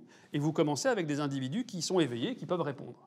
Alors, dernière astuce, c'est que comme pendant le sommeil on est paralysé, l'idée d'Isabelle Arnulf, c'était d'utiliser le visage qui est respecté. Donc, euh, vous répondiez avec les zygomatiques, les sourires, ou bien en fronçant les sourcils. Voilà. Et le premier résultat important qu'on a reçu, qui, va dans ce sens de, mini-révolution du sommeil, c'est qu'évidemment, les gens peuvent répondre pendant qu'ils sont éveillés, mais à travers toutes les phases de sommeil, pas seulement le sommeil d'endormissement, N1, N2, le sommeil profond, le sommeil paradoxal. Évidemment, les gens répondent beaucoup moins souvent, mais ils continuent par moments à répondre euh, dans les différentes phases. Et ce qu'on a pu rajouter, c'est que je travaille sur la conscience, comme Robert le disait, et depuis une vingtaine d'années, on a essayé d'élaborer une théorie avec Stanislas Dehaene, d'autres collègues, une théorie de la conscience, où on a des marqueurs cérébraux de la conscience pour aller vite, hein, sans que ce soit trop, effrayant, Et en fait, ce qu'on a réussi à découvrir, c'est que lorsqu'un un, un, rêveur ou un sujet endormi va répondre dans la seconde d'après à un mot ou un pseudo-mot, en fait, dans la seconde qui précède le mot, son activité cérébrale montre un pattern de conscience pour aller vite. Ça veut dire que c'est le résultat numéro 2 on a souvent opposé les deux comme étant des choses monolithiques, la veille d'un côté, le sommeil et le rêve de l'autre. En fait, ce qu'on est en train de découvrir, c'est que pendant le sommeil et pendant euh, le rêve, on est plutôt dans une sorte de mosaïque temporelle très rapide, où on passe par plein d'états différents. On a des micro-états conscients, là où on pensait que c'était très stable, et inversement, à l'état de veille, on a beaucoup d'arguments pour penser qu'il y a des moments où on n'est pas nécessairement très conscient en réalité. Donc là aussi, vous voyez, ça met un peu plus de, complexité sur les rapports respectifs entre la veille et le sommeil. Je ne vais pas développer trop pour ne pas être trop long, mais je voulais traverser encore euh, trois idées rapides. Alors la troisième, je les ai numérotées, mais tout à l'heure, euh, je vais la retrouver peut-être. Oui, il y a une sorte de paradoxe, on en a parlé un petit peu. C'est qu'une des choses qui permet de distinguer le rêve de l'expérience de veille consciente, c'est notamment notre crédulité euh, différente. Autrement dit, dans un rêve, on, l'a rappelé, euh, très souvent lorsque vous rêvez, vous allez vous adresser à quelqu'un et en cours de conversation ou d'événement, la personne va complètement changer d'apparence, changer de genre sexuel, changer d'âge, vous allez changer de lieu. Évidemment, si lorsque je parle à Robert, il se transforme en jeune femme, je vais me dire il y a une caméra cachée, comme au début, euh, il y a plein de choses, plein d'astuces. et en réalité, dans le rêve, la plupart de nos rêves, on n'est pas dérouté, on est capable de prendre pour argent comptant cela. Donc il y a quelque chose de paradoxal, c'est qu'on devient un peu crédule, un peu plus crédule, disons. Euh, ce qui est au passage un critère pour parfois différencier une expérience de veille d'une expérience de, rêve. Et alors, les neurosciences rajoutent quelque chose là-dessus, c'est que comme Robert le disait tout à l'heure, pendant qu'on passe en sommeil paradoxal, qui n'est pas la seule période où on rêve, hein, on rêve dans toutes les périodes, mais c'est la période où les rêves sont le plus narratifs, les plus riches, souvent les plus euh, mémorisables consciemment, etc., eh bien, euh, notre cerveau bascule dans un état très proche de l'éveil, sauf les régions qui sont en avant du cerveau, les régions frontales, qui sont importantes pour le sens critique, pour la rationalité, pour le contrôle. Et donc là, j'arrive vers un paradoxe, c'est ça que je voulais souligner, c'est qu'en fait, lorsqu'on rêve, à la fois, on a un peu lâché le contrôle euh, sans le vouloir, hein, c'est comme ça, peut-être par la diminution de ces réseaux de contrôle exécutif, mais en même temps, on l'a vu, on l'a écouté, on l'a discuté, euh, on accède aussi à d'autres dimensions de nous-mêmes, euh, je ne crois pas au secret caché, au profond, on peut en rediscuter. On invente des choses, on construit quelque chose, je pense, de manière active, mais surtout, on va pouvoir avoir, on a beaucoup d'expériences de créativité et rêve. C'est-à-dire que souvent, le rêve est une source, une capacité à sortir de la boîte un petit peu de notre raisonnement, etc., mais sans l'opposer nécessairement à la rationalité. Mais en science, on a des sortes d'histoires un peu mythologiques de grands chercheurs qui ont eu des grandes découvertes, un peu disruptives, si on dirait aujourd'hui, pendant leur rêve. Voilà. Donc il y, a, cet aspect qu'on pourrait discuter aussi sur le paradoxe qu'on est un peu plus crédule, mais du coup on est capable aussi de prouesses euh, dont on ne serait pas capable, en tout cas pas aussi facilement, si on restait enfermé dans nos schémas de raisonnement. On est capable d'oser quelque chose qu'on n'aurait pas osé euh, dans l'abord d'un problème, par exemple. Hein. Euh, il y a beaucoup d'exemples comme ça. Je ne vais pas être trop long comme ça, on peut vraiment discuter. Et les deux derniers éléments que je voulais mentionner, c'est peut-être quand même le dire, euh, on parle, et je suis tout à fait d'accord avec cette dimension-là, c'est qu'évidemment, il y a le rêve et il y a l'interprétation du rêve qu'on va faire. On va faire tout seul, ou à deux, ou à trois, ou, une société entière, etc. Euh, mais en tout cas, il y a les deux. Alors, les neurosciences ont pu aborder, euh, peut-être apporter des éléments sur, ces deux, points. le premier, c'est que le rêve existe. Voilà. Je, vous le dis parce que beaucoup de gens pourraient se dire euh, non, en fait, peut-être qu'il n'y a que le récit du rêve. Peut-être qu'en fait, le rêve, c'est une sorte de faux souvenir ou une sorte de, confabulation, et que quand vous, vous, racontez un truc le matin, euh, ou que vous vous souvenez de quelque chose, en fait, ce quelque chose, cet objet du rêve que vous visez par votre appréhension consciente de ce qui s'est passé, peut-être qu'en fait, il s'est rien passé. Et il y avait des gens, des collègues, et puis c'est ça le jeu de la science, c'est d'être radical, qui pouvaient pousser l'argument, c'est-à-dire comment est-ce qu'on peut vraiment être sûr? Et là, peut-être que l'argument le plus décisif, et c'est à nouveau ce que tu as rappelé au tout début, c'est Michel Jouvet, ce grand chercheur français sur le rêve, qui est mort presque centenaire. Il a fait, c'est lui qui a découvert des propriétés de sommeil paradoxal. Paradoxal parce que le sujet semble endormi, mais son, son cerveau a basculé dans un état de veille consciente, comme s'il était éveillé, quasiment le même niveau d'activité. Et ce qu'il a fait de plus, c'est qu'il a découvert que les gens étaient paralysés. Donc il a étudié les chats au début, on parlait des chats tout à l'heure. Et en fait, il a découvert, il a fait, disons, la physiologie de ça. Il s'est rendu compte qu'il y avait deux petits noyaux dans le tronc cérébral, on s'en fiche de leur technicité, de leur nom, qui sont responsables de cette paralysie du chat pendant qu'il rêve. Et ce qu'il a fait, c'est qu'il a détruit en fait euh, ces noyaux.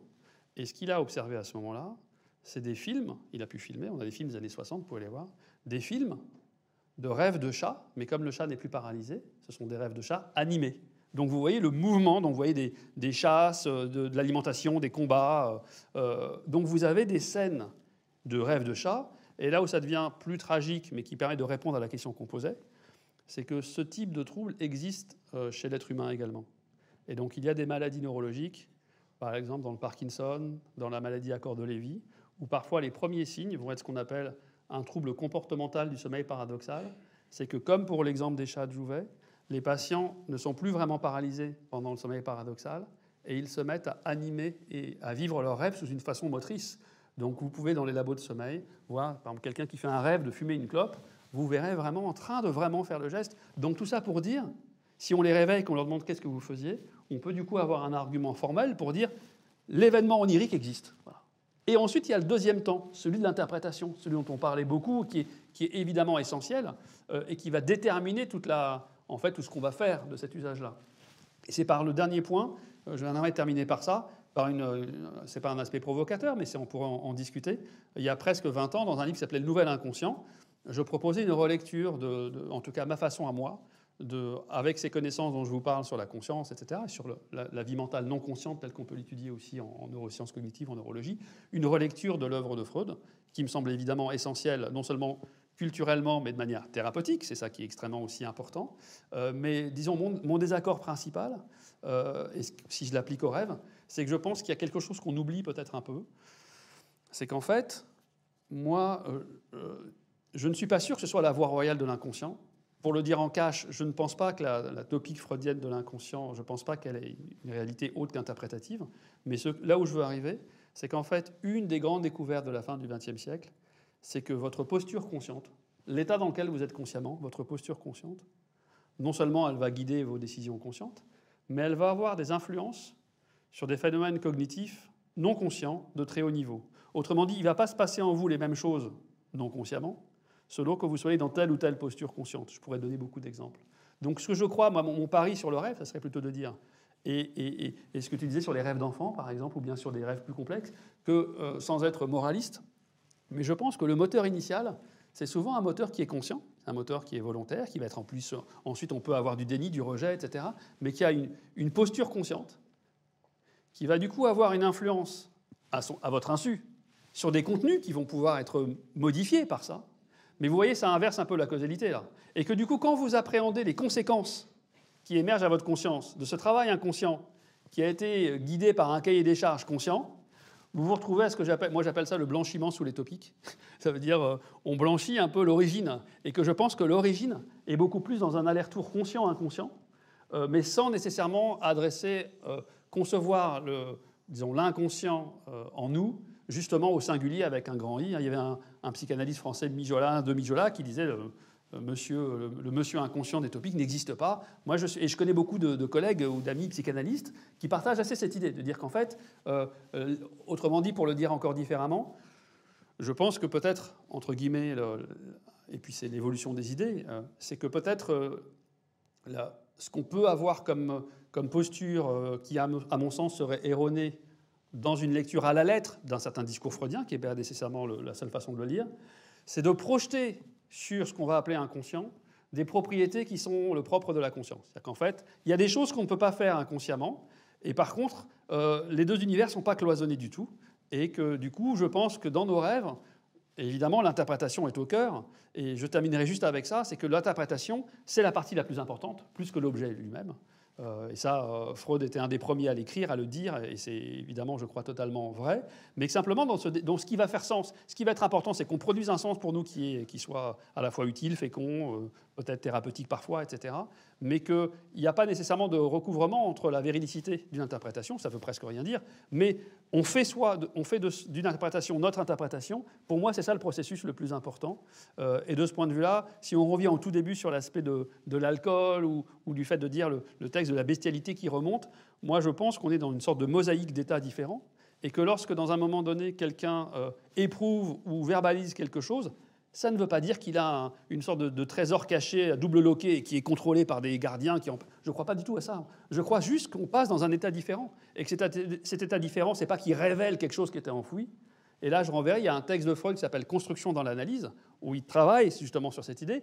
Donc, parce que parfois, une lecture un peu rapide de Freud amène les gens à penser qu'ils ont un monsieur inconscient en eux et à imaginer également que le travail d'un tel parcours, c'est d'aller ouvrir, euh, et d'aller ouvrir la boîte. Mais la boîte, vous l'inventez, et vous la créez, vous l'interprétez. Donc c'est ça ce que j'aimerais euh, remettre au cœur, et c'est pour ça qu'à mon sens, et je trouve que la psychanalyse, c'est un point, je ne suis pas psychanalyste ni, analysant, mais je trouve que c'est un objet d'étude aussi très intéressant, euh, mais pour lequel moi je, fais une bascule un peu plus vers le côté de la conscience. Autrement dit, la psychanalyse de quelqu'un dans le coma, je pense, n'a pas beaucoup d'intérêt. Il faut être sacrément conscient pour pouvoir faire ça. Euh, et donc, du coup, je crois qu'il y a ces allers-retours. Euh, alors, je, suis pas, je fais exprès de, de, jeter quelques idées pour alimenter avec nous tous le, le débat. Merci. Isabelle, comment tu prends ces, ces mots Alors, plusieurs choses. D'abord, je ne suis pas tellement euh, en contre... Enfin, il me semble en opposition avec ce que, ce que vous dites là. Euh, D'ailleurs, Freud lui-même, il pense euh, pas du tout l'inconscient comme un monsieur. Hein. Euh, l'hypothèse de l'inconscient, Freud il dit bien que c'est une hypothèse, que c'est nulle part localisable, il sait qu'il anticipe au fond sur les, progrès de l'imagerie et il dit que c'est sûrement pas quelque chose, il a beaucoup ouvert de cervelle Freud, hein, c'est sûrement pas localisable quelque part et que l'inconscient pour Freud, même s'il considère que l'amnésie infantile est quand même ça, si on ne tient pas ça, alors on balance un peu Freud par la, par la fenêtre, hein, que c'est quand même assez, assez fondamental, mais qu'il appelle amnésie infantile, ce n'est pas une boîte dans, lequel il y aurait dans laquelle il y aurait des secrets cachés. Ce qu'il appelle amnésie infantile, euh, mais ce n'est pas du tout, me semble-t-il, en contradiction avec ce que vous dites, c'est ce qu'il appelle des frayages, c'est-à-dire pour le sujet, très anciennement, très archaïquement, des pulsions, des émotions, des désirs, qui ont été largement refoulés, mais pas au sens où ce serait un grand secret, euh, comment dire, euh, un, grand secret euh, caché hein, qu'il s'agirait de retrouver pour le sujet. Mais il y a des motions, tous les sujets n'ont pas les mêmes frayages. Il y a des motions, il y a dans l'histoire du petit sujet des choses qui, qui ont des devenirs très différents, y compris dans ce que vous appelez l'activité consciente. Donc c'est plutôt une archéologie du sujet conscient que Freud appelle inconscient et dont le rêve est porteur. Et d'ailleurs, dans cette ce lien entre la veille et le sommeil, entre la conscience et l'inconscient, même si Freud soutient quand même que la conscience c'est un tout petit îlot, bon c'est là où vous n'êtes pas d'accord avec sa topique, mais un tout petit îlot, il dessine un grand rectangle et il dit l'inconscient c'est un tout petit truc rond dans un îlot de subconscient, donc de choses qu'on peut plus ou moins mobiliser. Et puis de l'autre côté, les deux tiers, c'est inconscient. Et ce qu'il appelle inconscient, encore une fois, ce pas des grands secrets personnels, familiaux, il peut y en avoir, mais c'est assez rare. En fait, c'est plutôt des motions des pulsions, des souhaits, des désirs très anciens. Voilà. Euh, par rapport à l'autre, maternel, par rapport aux frères et sœurs, des choses qui ont construit le sujet. Et, cette construction-là, cette boîte à outils du sujet, elle est, elle, est, elle est, largement, elle détermine le sujet dans ce qu'il est là. Nous, autour de cette table, on est tous déterminés par des choses très archaïques, dont on n'a pas du tout conscience immédiatement, mais qui déterminent les conditions de la conscience. Et juste pour... Euh, euh, donc pour Freud, quand même, la conscience, c'est bien sûr tout à fait capital. Freud n'aurait jamais imaginé faire la psychanalyse d'un quelqu'un dans le coma, c'est bien évident. Les, grandes réalisations humaines pour Freud, de l'art, de la littérature, sont des réalisations de la conscience. Donc il ne s'agit pas de dire vive l'inconscience. D'ailleurs, l'inconscient, euh, unbewusst, ce n'est pas l'inconscience. D'accord? C'est une responsabilité hein, de ce dont on ne sait pas à quoi on a à répondre. C'est plutôt ça l'inconscient. Quelque chose en nous, mais pas une chose même.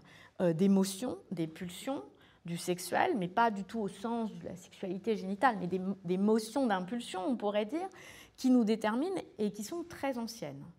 Et ce que Freud dit au sujet du rapport entre la conscience et l'inconscient dans le rêve, euh, c'est ce qu'il appelle les restes diurnes, et qui va dans le sens de ce que vous dites là. Freud dit que, de fait, donc il ne s'agit pas quand je rêve d'aller chercher dans la boîte euh, magique de Pandore qui se rouvre les secrets de ma vie infantile. Encore que dans les rêves, parfois, il y ait des retours de choses très anciennes ou même de choses dont on ne savait pas qu'on en avait le souvenir. Ça arrive quand même un peu. Ça, c'est quand même assez intéressant. Mais Freud dit, en général, ce qui déclenche un rêve, c'est, alors je ne sais pas ce que vous aurez à en dire neurologiquement, une toute petite perception de la conscience qui n'a pas frappé le sujet conscient, qui lui revient dans le rêve et qui, dit Freud, est comme un entrepreneur, au sens financier du terme, qui, au fond, active le capital inconscient du rêveur. Ça, c'est quand même une idée qui va dans le sens d'une circulation et d'un contact entre conscience et inconscient. Et ça, vous en avez les expériences. Dans un rêve, là par exemple, alors souvent quand on, parle de rêve, ça déclenche des rêves. Hein. Vous verrez, peut-être demain vous pourrez en dire quelque chose. Euh, souvent dans un rêve, il nous revient une petite perception, presque au sens leibnizien, c'est-à-dire un tout petit truc, une œillade, un regard, un mouvement, euh, la forme de votre chaussure, euh, la couleur d'un rouge à lèvres, paire, la forme d'une paire de lunettes, quelque chose qui ne s'est pas inscrit consciemment, qui s'est inscrit presque comme une petite perception en deçà de la conscience, et qui dans le rêve va être, dit Freud, l'entrepreneur du scénario du rêve. C'est-à-dire que brutalement, la forme de lunettes va prendre toute la place d'un moment du rêve, va organiser autour d'elle le retour d'émotion. Et encore une fois, l'inconscient pour Freud, c'est pas du tout ni un grand secret ou un petit secret sale, comme dirait Sartre, ni euh, une boîte magique. C'est pas ça. C'est ce qu'il appelle des frayages, en fait, des pulsions. Merci, et je suis d'accord avec vous sur le fait qu'on n'est pas très loin.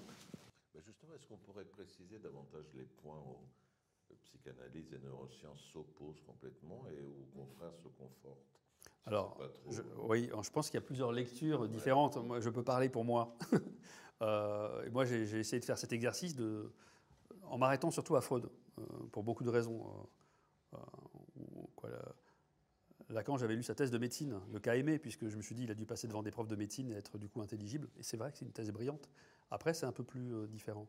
Mais, mais, mais, en tout cas, pour Freud, et alors là où je, là où je pense, Isabelle, qu'on se rejoint, c'est que, évidemment, une des données aussi contemporaines, c'est que, euh, c'est que la, partie, on n'a pas de chiffres à donner, mais que la partie de l'activité mentale consciente est beaucoup plus pauvre, beaucoup plus limitée que l'essentiel de la vie mentale qui n'est pas consciente. Ça, c'est totalement. Freud serait euh, d'accord. Hein. Freud serait d'accord.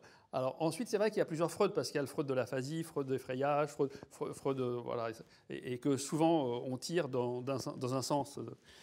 alors là où peut-être il y aura une différence, c'est que euh, évidemment, chez Freud, euh, ces textes sont d'une immense clarté, c'est aussi ça le plaisir qu'on peut avoir.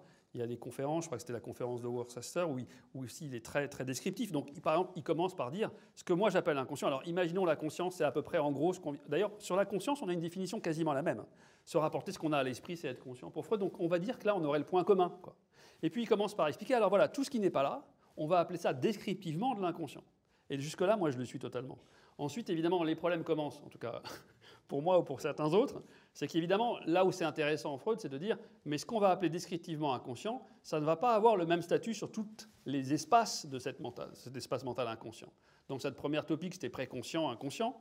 Après, ça va être orthogonalisé avec euh, la deuxième topique, etc. Mais en tout cas, à un moment donné, il invente évidemment la pierre la plus originale qui est le refoulement.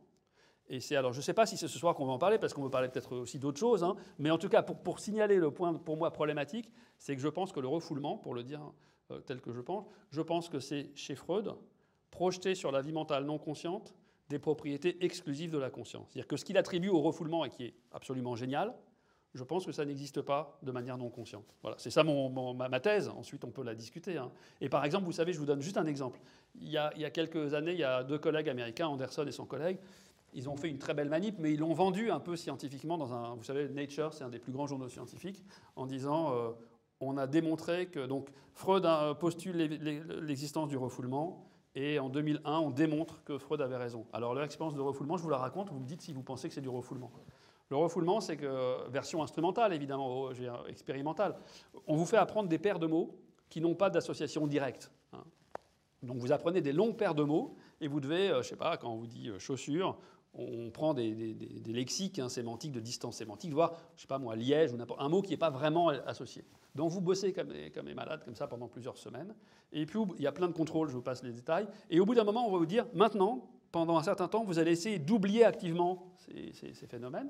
Et puis, dans un troisième temps, on vous dit maintenant, essayez de vous en souvenir. Et ce que démontre, et c'est vrai, ce résultat, nous on l'a reproduit, c'est que si vous faites ça, vous apprenez, vous essayez volontairement de rejeter l'association et vous essayez de la retrouver, vous n'arriverez pas à la retrouver aussi bien qu'avant l'oubli. Autrement dit, l'oubli volontaire existe. Vous décidez, je vais oublier, je vais chasser de ma conscience quelque chose, vous pouvez le faire. Sauf que donc l'article, c'était euh, refoulement conscient existe. Euh, euh, évidemment, tout le monde, c'est quoi Tout le monde? Ceux qui connaissent Freud ont dit, c'est pas ça Freud en fait. Et donc il y a une note de bas de page. Nous nous sommes limités à la version consciente du refoulement, ce qui en fait, si vous voulez, à part euh, l'ego psychologie américaine, je sais pas, mais en tout cas, c'est pas ça le texte de Freud. Donc tout ça pour dire, moi, ce que je pense, c'est que la capacité à exercer du contrôle de manière durable, euh, vous savez, dans ce texte de Worcester, il imaginait que la conscience, c'est comme la salle ce soir, et puis vous avez comme un videur de boîte qui est devant, et puis qui va empêcher des idées qui veulent rentrer pour différentes raisons. Et alors l'idée, elle va se déguiser, elle va se condenser, elle va se déplacer, elle va rentrer par la porte, et, il vous tout, tout, un jeu très, très, on dirait un film de Charlie Chaplin, un peu, si vous voulez. Alors c'est génial, mais je crois que ce qu'il attribue comme propriété à ce, à ce gardien refouleur, mais inconscient, c'est des propriétés qui, pour moi, je crois, sont spécifiques de la conscience. Ce serait ça mon point de... Et pour la petite enfance, je crois que du coup, comme le sens, et c'est là où moi je crédite Freud d'être absolument grandiose, c'est que c'est le poids de l'interprétation subjective. C'est le premier qui se dit quelque chose, un rêve, un acte manqué, même si ça semble une sorte de, de déchet mental. En fait, non.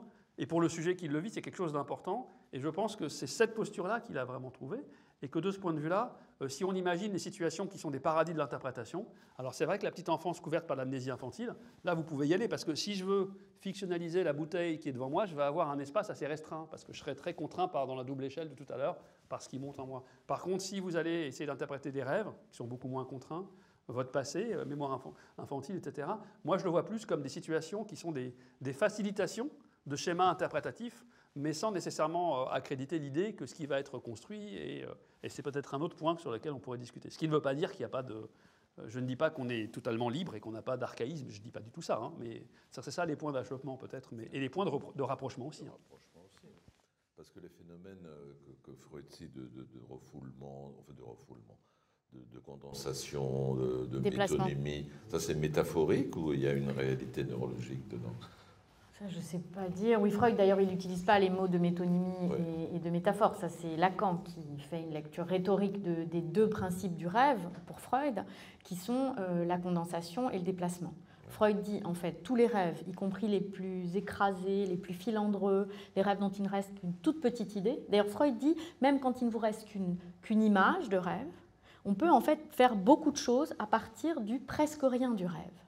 Hein. Le rêve, c'est d'ailleurs euh, pas nécessairement un récit très long. En général, il y a deux ou trois temps dans un rêve long dont on a conservé quelque chose. Mais Freud dit parfois une seule idée, image, hallucination traduite en parole, parce qu'il n'y a pas de récit de rêve. Hein. Le récit, il est postérieur. Le rêve, ce n'est pas une narration, c'est des hallucinations, c'est des images. Et ça, Freud le pense longtemps, avec, avant l'imagerie, avant tous les processus d'investigation neurologique euh, qu'on a trouvés. Il dit, c'est des hallucinations, c'est des images, en fait, c'est des flashs, le rêve. Et ces flashs-là, donc il n'y a pas, quand quelqu'un vous dit, je vais vous raconter mon rêve, oui, mais le rêve n'est pas du tout un récit. Il devient un récit sous l'effet précisément de la conscientisation.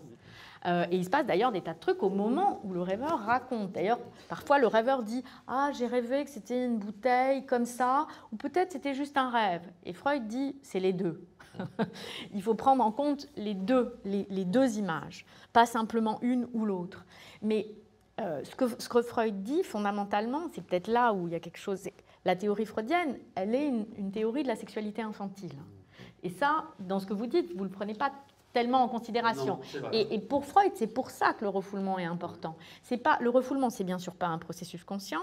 Freud se dit simplement qu'il découvre la, la, sexualité infantile, c'est-à-dire pas du tout la sexualité au sens où on l'entend à l'âge adulte, mais il découvre qu'il y a un rapport au plaisir et à la satisfaction très ancien qui remonte aux premières expériences de satisfaction orale, notamment du bébé au biberon ou au sein, et que cette satisfaction du besoin, dit Freud, elle n'est jamais simplement une satisfaction, elle est toujours étayage de quelque chose qui devient un plaisir, une satisfaction absolument nécessaire, que Freud appelle sexualité infantile l'enfant qui suce alors même qu'il n'est plus au sein de sa mère, il s'auto-hallucine hein, dans, dans une rêverie, dans un plaisir qui est absolument capital à sa constitution psychique, à ce qui deviendra après. Et c'est ça que Freud appelle sexualité infantile. Et pour lui, c'est capital. C'est ça les premières motions, les pulsions, et c'est ça qui est refoulé au sens où c'est pas parce que ce serait sexuel qu'il ne faut pas en parler, c'est parce que ces premières impressions, Freud c'est quand même un penseur, je pense, de l'impression, des impressions originaires, elles nous constituent. Elles font, dit Freud, ce qui fera que Robert, tu es devenu philosophe, ce, que, ce qui fera que vous êtes... Des choses très originaires, très anciennes, qui n'ont aucun rapport a priori avec ce qu'on devient, déterminent des trajectoires. C'est ça qu'il appelle un frayage. Mais il y a quand même cette histoire du plaisir, de l'inscription du plaisir. Alors, je ne veux pas être rabat-joie du tout, et le, plaisir et le déplaisir sont évidemment euh, universels et, immémoriaux et importants. Je dirais juste que, de la même façon que vous décriviez euh, la fin de votre propos, sur la dimension, par exemple, communautaire, la valeur du rêve, moi je pense aussi que euh, la vie mentale, notre vie mentale et les souffrances psychiques, elles évoluent aussi avec des cadres sociaux, des cadres culturels, des cadres de société. Et moi, il y a un concept que j'aime beaucoup du sociologue Alain Ehrenberg, qu'il avait développé dans un de ses premiers livres, La fatigue d'être soi. C'est qu'on peut vraiment dire quand même que le schéma de la pathologie mentale euh, dominante, psychiatrique dominante, elle va de la névrose de contrainte, en gros, euh, avant la société de consommation, à la dépression un peu. Et moi j'aime bien cette idée. L'idée qu'en fait, et je pense que Freud, lorsqu'il développe sa théorie, il développe une théorie des gens qui manifestent leur souffrance psychique, ce sont des gens qui sont soumis à des contraintes des contraintes de la société sur l'individu, des contraintes de la religion, des contraintes sexuelles, des contraintes du travail, des contraintes... Euh, et donc en réalité, le motif principal, c'est ça. Donc moi, je, me demande si dans l'étayage, le, focus sur la sexualité infantile, etc., je me demande s'il n'y a pas une composante qui était valable euh, dans les interprétations fictionnelles de cette époque, mais qu'il est moins, non pas que la sexualité soit pas importante, c'est pas ça ce que je suis en train de dire, mais que par contre, la façon de laquelle il attribue ce rôle-là, euh, je ne suis pas certain, euh, à nouveau pour la raison que je donnais tout à l'heure, je pense qu'il y a un poids important de la conscience. Par exemple, il y a un domaine dont on n'a pas parlé, mais qui est aussi lié. Vous savez qu'en neurologie, il y a quelque chose d'assez, une sorte d'énigme, mais une énigme dingue. Hein. Les gens qui connaissent pas de bien, de bien près la neurologie ne le savent souvent pas. C'est qu'en gros, sans retenir de chiffres, mais parmi à peu près 15, euh, disons 15 à 20% des urgences neurologiques, donc des gens qui vont manifester un trouble neurologique euh, aigu ou, chronique, eh bien 15 euh, à 20% d'entre eux, ils vont avoir, alors ça change avec le langage, les époques, à l'époque de Freud on appelait ça l'hystérie, l'hystérie de conversion, Aujourd'hui, on a un truc un peu plus euh, neutre qui s'appelle trouble neurologique fonctionnel. Qu'est-ce que ça veut dire? Ça veut dire que le patient vient avec un trouble moteur ou un trouble d'apparence moteur ou, visuel, il ne voit pas, ça peut être tous les sphères de la pensée. Et simplement, lorsqu'on l'explore, on peut se rassurer sur le fait qu'on ne trouve pas un mécanisme lié à un dérèglement organique qu'on connaît. Euh, et on ne sait pas ce que c'est. Et par contre, on est convaincu que ce n'est pas une simulation. La personne ne fait pas semblant, ce n'est pas un simulateur. Hein. Et donc, ces troubles neurologiques conversifs, euh, c'est une question de santé individuelle et collective massive. On ne sait pas bien les aborder, mais simplement, lorsqu'on les explore, on peut aussi utiliser ce même schéma. C'est-à-dire que parfois, euh, euh, vous avez souvent un contexte initial qui va être un contexte très traumatique. Un contexte traumatique de quelqu'un qui va vivre une expérience traumatique très forte. Euh, et en gros, pour, sans être un peu une psychanalyse de comptoir, mais on a un peu l'impression souvent, dans le contact clinique, que le patient va mettre en branle quelque chose, par exemple, il y a quelque chose mais volontairement, quoi. Mais ensuite, il perd les clés complètement, phénomène. Et, et ce n'est pas du tout volontaire ensuite, mais il n'arrive plus. Par exemple, euh, il m'est arrivé de voir des patients qui ont ce qu'on appelle des amnésies d'identité. C'est-à-dire quelqu'un qui, dans un contexte aigu, euh, garde ses connaissances sémantiques sur le monde, sait lire, sait écrire, tout ça, mais ne, sait plus euh, sa biographie, ne sait plus comment il s'appelle, ne reconnaît pas ses parents. Et, et, ces phénomènes existent, hein, c'est pas des choses. Et en fait, donc là, je pense qu'on a aussi quelque chose d'assez proche. C'est qu'en tout cas, je veux dire que les allers-retours, le va-et-vient incessant entre notre posture consciente, qui va avoir des conséquences dont on n'a pas idée sur des phénomènes non conscients, qui ensuite se réexpriment et qu'on récupère sur la conscience, mais on ne sait pas quoi en faire, eh bien, c'est là qu'il y a, d'après moi, aussi une source potentielle de développement de ces idées-là qui peuvent être intéressantes. Mais pour une raison simple, vous êtes, euh, vous êtes professeur de neurologie à la Salpêtrière et vous avez un illustre ancêtre qui s'appelle Charcot, qui est euh, celui qui a découvert ces affaires de conversion, qui a découvert euh, le mardi, lors de ses, de, ces, entretiens cliniques avec ses patients et de ses présentations de malades auxquels Freud a assisté. C'est comme ça que Freud est devenu Freud, parce qu'il a regardé Charcot, il a lu les, il a, non seulement lu, mais il a assisté aux, présentations de malades de Charcot, où des malades présentaient des troubles dont Charcot a été le premier à montrer qu'ils n'avaient pas de support organique et que pourtant il n'inventait pas, il ne jouait pas la comédie, euh, Georges Didier Humerman, d'ailleurs, a fait une très belle lecture de ces images-là. Hein, on voit euh, des patientes euh, qui présentent, je ne sais pas comment dire, des, des, pas comment dire, qui ont les bras en croix, qui sont, qui sont, qui sont crucifiées, qui sont identifiées. et pourtant, elles ne jouent pas la comédie, ce ne sont pas des actrices, ces hystériques. Elles présentent des troubles dont Charcot dit qu'il n'y a pas d'origine organique, et pourtant que ce sont des troubles. Et c'est de là qu'est née la neurologie moderne, on pourrait dire, et la psychanalyse. Alors c'est vrai qu'elles se séparent, parce que, Freud, parce que Freud serait d'accord avec vous, mais je pense, si je peux me permettre, mais, mais, mais pour lui, le facteur sexuel, c'est-à-dire le facteur pulsionnel, euh, on ne peut pas en faire l'économie. Non, mais alors pour autant, là je vous rejoindrai, mais pas exactement de la même manière, mais je pense que là Freud a capturé quelque chose que Charcot n'a pas vu. C'est qu'en fait, ce que Charcot n'avait pas vu, euh, on vire vers une soirée psychanalyse. Hein. Euh, mais pourquoi pas hein. bah oui. C'était parti. en plus, ça. nous intéresse tous. Mais euh, Charcot, je ne sais pas si tout le monde voit qui c'est, mais avant de faire de la neurologie, c'est en fait, on lui doit beaucoup de descriptions en médecine interne, sur vraiment, on va dire, la médecine euh, positiviste, scientiste, pasteurienne, etc. Claude Bernard, du début, fin 19e. Voilà. Et en fait, il aborde la neurologie, il décrit plein de maladies, maladie de Charcot, sclérose en plaques avec d'autres, etc. Il décrit quasiment beaucoup de choses.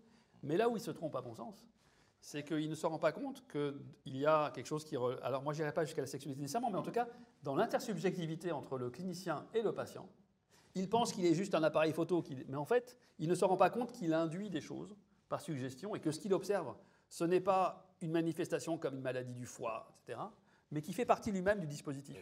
Et ça, Freud, d'une certaine manière, l'a compris. Il appelle ça le transfert. Exactement, exactement, exactement. le transfert, mais je veux dire, on n'a pas nécessairement besoin ensuite euh, on peut avoir une conception du transfert très large. Pour moi, le transfert, c'est quelque chose qui va ressortir de l'intersubjectivité. Voilà. Et, ensuite, on n'a pas besoin de se faire des frayeurs, dire ah oui, c'est votre. Moi, non, une fois de plus, j'ai rien contre la sexualité. Ah mais, disons qu'il y a une touche, il y a une touche. Je suis pas sûre que ce soit effrayant, enfin, que ce soit des frayeurs. Mais c'est presque pauvre. Je dirais que c'est beaucoup plus riche. Pour moi, l'intersubjectivité, c'est ce qui va se passer en permanence dès que vous allez avoir deux individus, voire, et vous le disiez tout à l'heure très bien, je trouvais que c'était important. J'aimais bien cette idée de qu'il y a peut-être dans le rêve un dialogue de soi à soi autour de cette étrangeté de soi. Hein. Et à nouveau, pour revenir sur Freud, hein, il y a le concept d'inquiétante étrangeté, où vous savez, il, raconte qu'une fois il est dans un train et il, perçoit euh, un corps et il met du temps à voir que c'est un, reflet de lui. Donc il commence par euh, percevoir ce visage. Il mais dit qu'il y a une sale gueule. Qu'il y a une sale gueule en plus, mais c'est lui. Et, et, donc l'idée en tout cas euh, parce que c'est quelque chose de très... dire que, que le rêve soit une des modalités du dialogue avec nous-mêmes. Euh, mais, mais, la raison pour laquelle euh, Freud soutient le sexuel, c'est pas simplement que c'est sa marotte, comme on a pu le dire, lui reprocher, c'est que pour, pour Freud, le sexuel, en tant qu'il arrive au sujet, depuis ses expériences très anciennes, c'est précisément de l'ordre de l'inquiétante étrangeté. Unheimliche, parce que vous avez cité un, un exemple de, euh, de l'inquiétante étrangeté, mais l'autre exemple, c'est un exemple sexuel freudien à lui, où il est dans une ville italienne, tout Freud qu'il est, puis il se balade et il se rend compte qu'il passe par une place où des femmes sans doute de petite vertu se trouvent à la fenêtre et euh, lui font des petits signes assez euh, suggestifs. Puis il se rend compte qu'il cherche à échapper, il n'est pas bien, quoi, il ne sait pas très bien comment réagir, puis il revient au même endroit deux ou trois fois. il se dit, mais on peut se dire, bon, le hasard. Et Freud dit, c'est peut-être pas le hasard. Quelque chose qui m'attire et qui me repousse. Et c'est pour ça que le sexuel pour Freud, c'est ce qui, chez le sujet, fait événement, événement énigmatique à l'adolescence, mais aussi avant. C'est pour ça que c'est important le sexuel. C'est pas juste l'effrayant ou le sale ou je sais pas quoi. C'est quelque chose qui fait énigme au sujet lui-même. Et après, d'autres gens comme Lacan diront le sexuel, ça reste, même quand on pense qu'on vit une sexualité heureuse, ça reste une énigme. Qu'est-ce qui fait qu'il y a cette dimension-là qui arrive au sujet? je ne, je ne, nie pas du tout ça. Je dis juste que la focalisation qu'on a souvent sur la petite enfance et le sexuel, qui est souvent un peu, euh, disons, euh, je dirais un peu, non pas monter en épingle pour le diminuer, mais je pense que l'enjeu du sujet est beaucoup plus vaste, en fait. Je pense que les phénomènes d'intersubjectivité, ils se jouent euh, dans toutes les occasions, et sans nécessairement renvoyer une dimension qu'on ait envie d'associer à la sexualité. Mais sauf que la sexualité au sens freudien ou lacanien, c'est intersubjectif, c'est le rapport à la mère. Oui, mais ça n'épuise pas, ça n'épuise pas l'intersubjectivité. Non, mais le sexuel, c'est pour ça qu'il faut l'entendre de manière à la fois comme énigme pour le sujet, comme ce qui fait énigme pour le sujet, y compris adulte. Qu'est-ce que c'est que ce truc et d'où ça sort? Et d'autre part, pour Freud, le sexuel, c'est d'abord le pulsionnel. C'est-à-dire pas quelque chose qui est occupé simplement à une activité, mais, à, une, à une réaction à une, réponse, à une impulsion dans le sujet. Donc, Bien sûr. Je dirais juste, je suis d'accord avec vous, mais je pense que voilà, que je ne sais pas pourquoi, mais culturellement, il y a une sorte de focalisation et qui, à mon sens, est parfois appauvrissante. C'est tout ce que je dis. Bon, écoutez, je ne me reste plus qu'à vous remercier. Je ne peux même pas vous dire faites de beaux rêves. C'est le rêve qui va faire quelque chose de vous. Bonne soirée. Merci.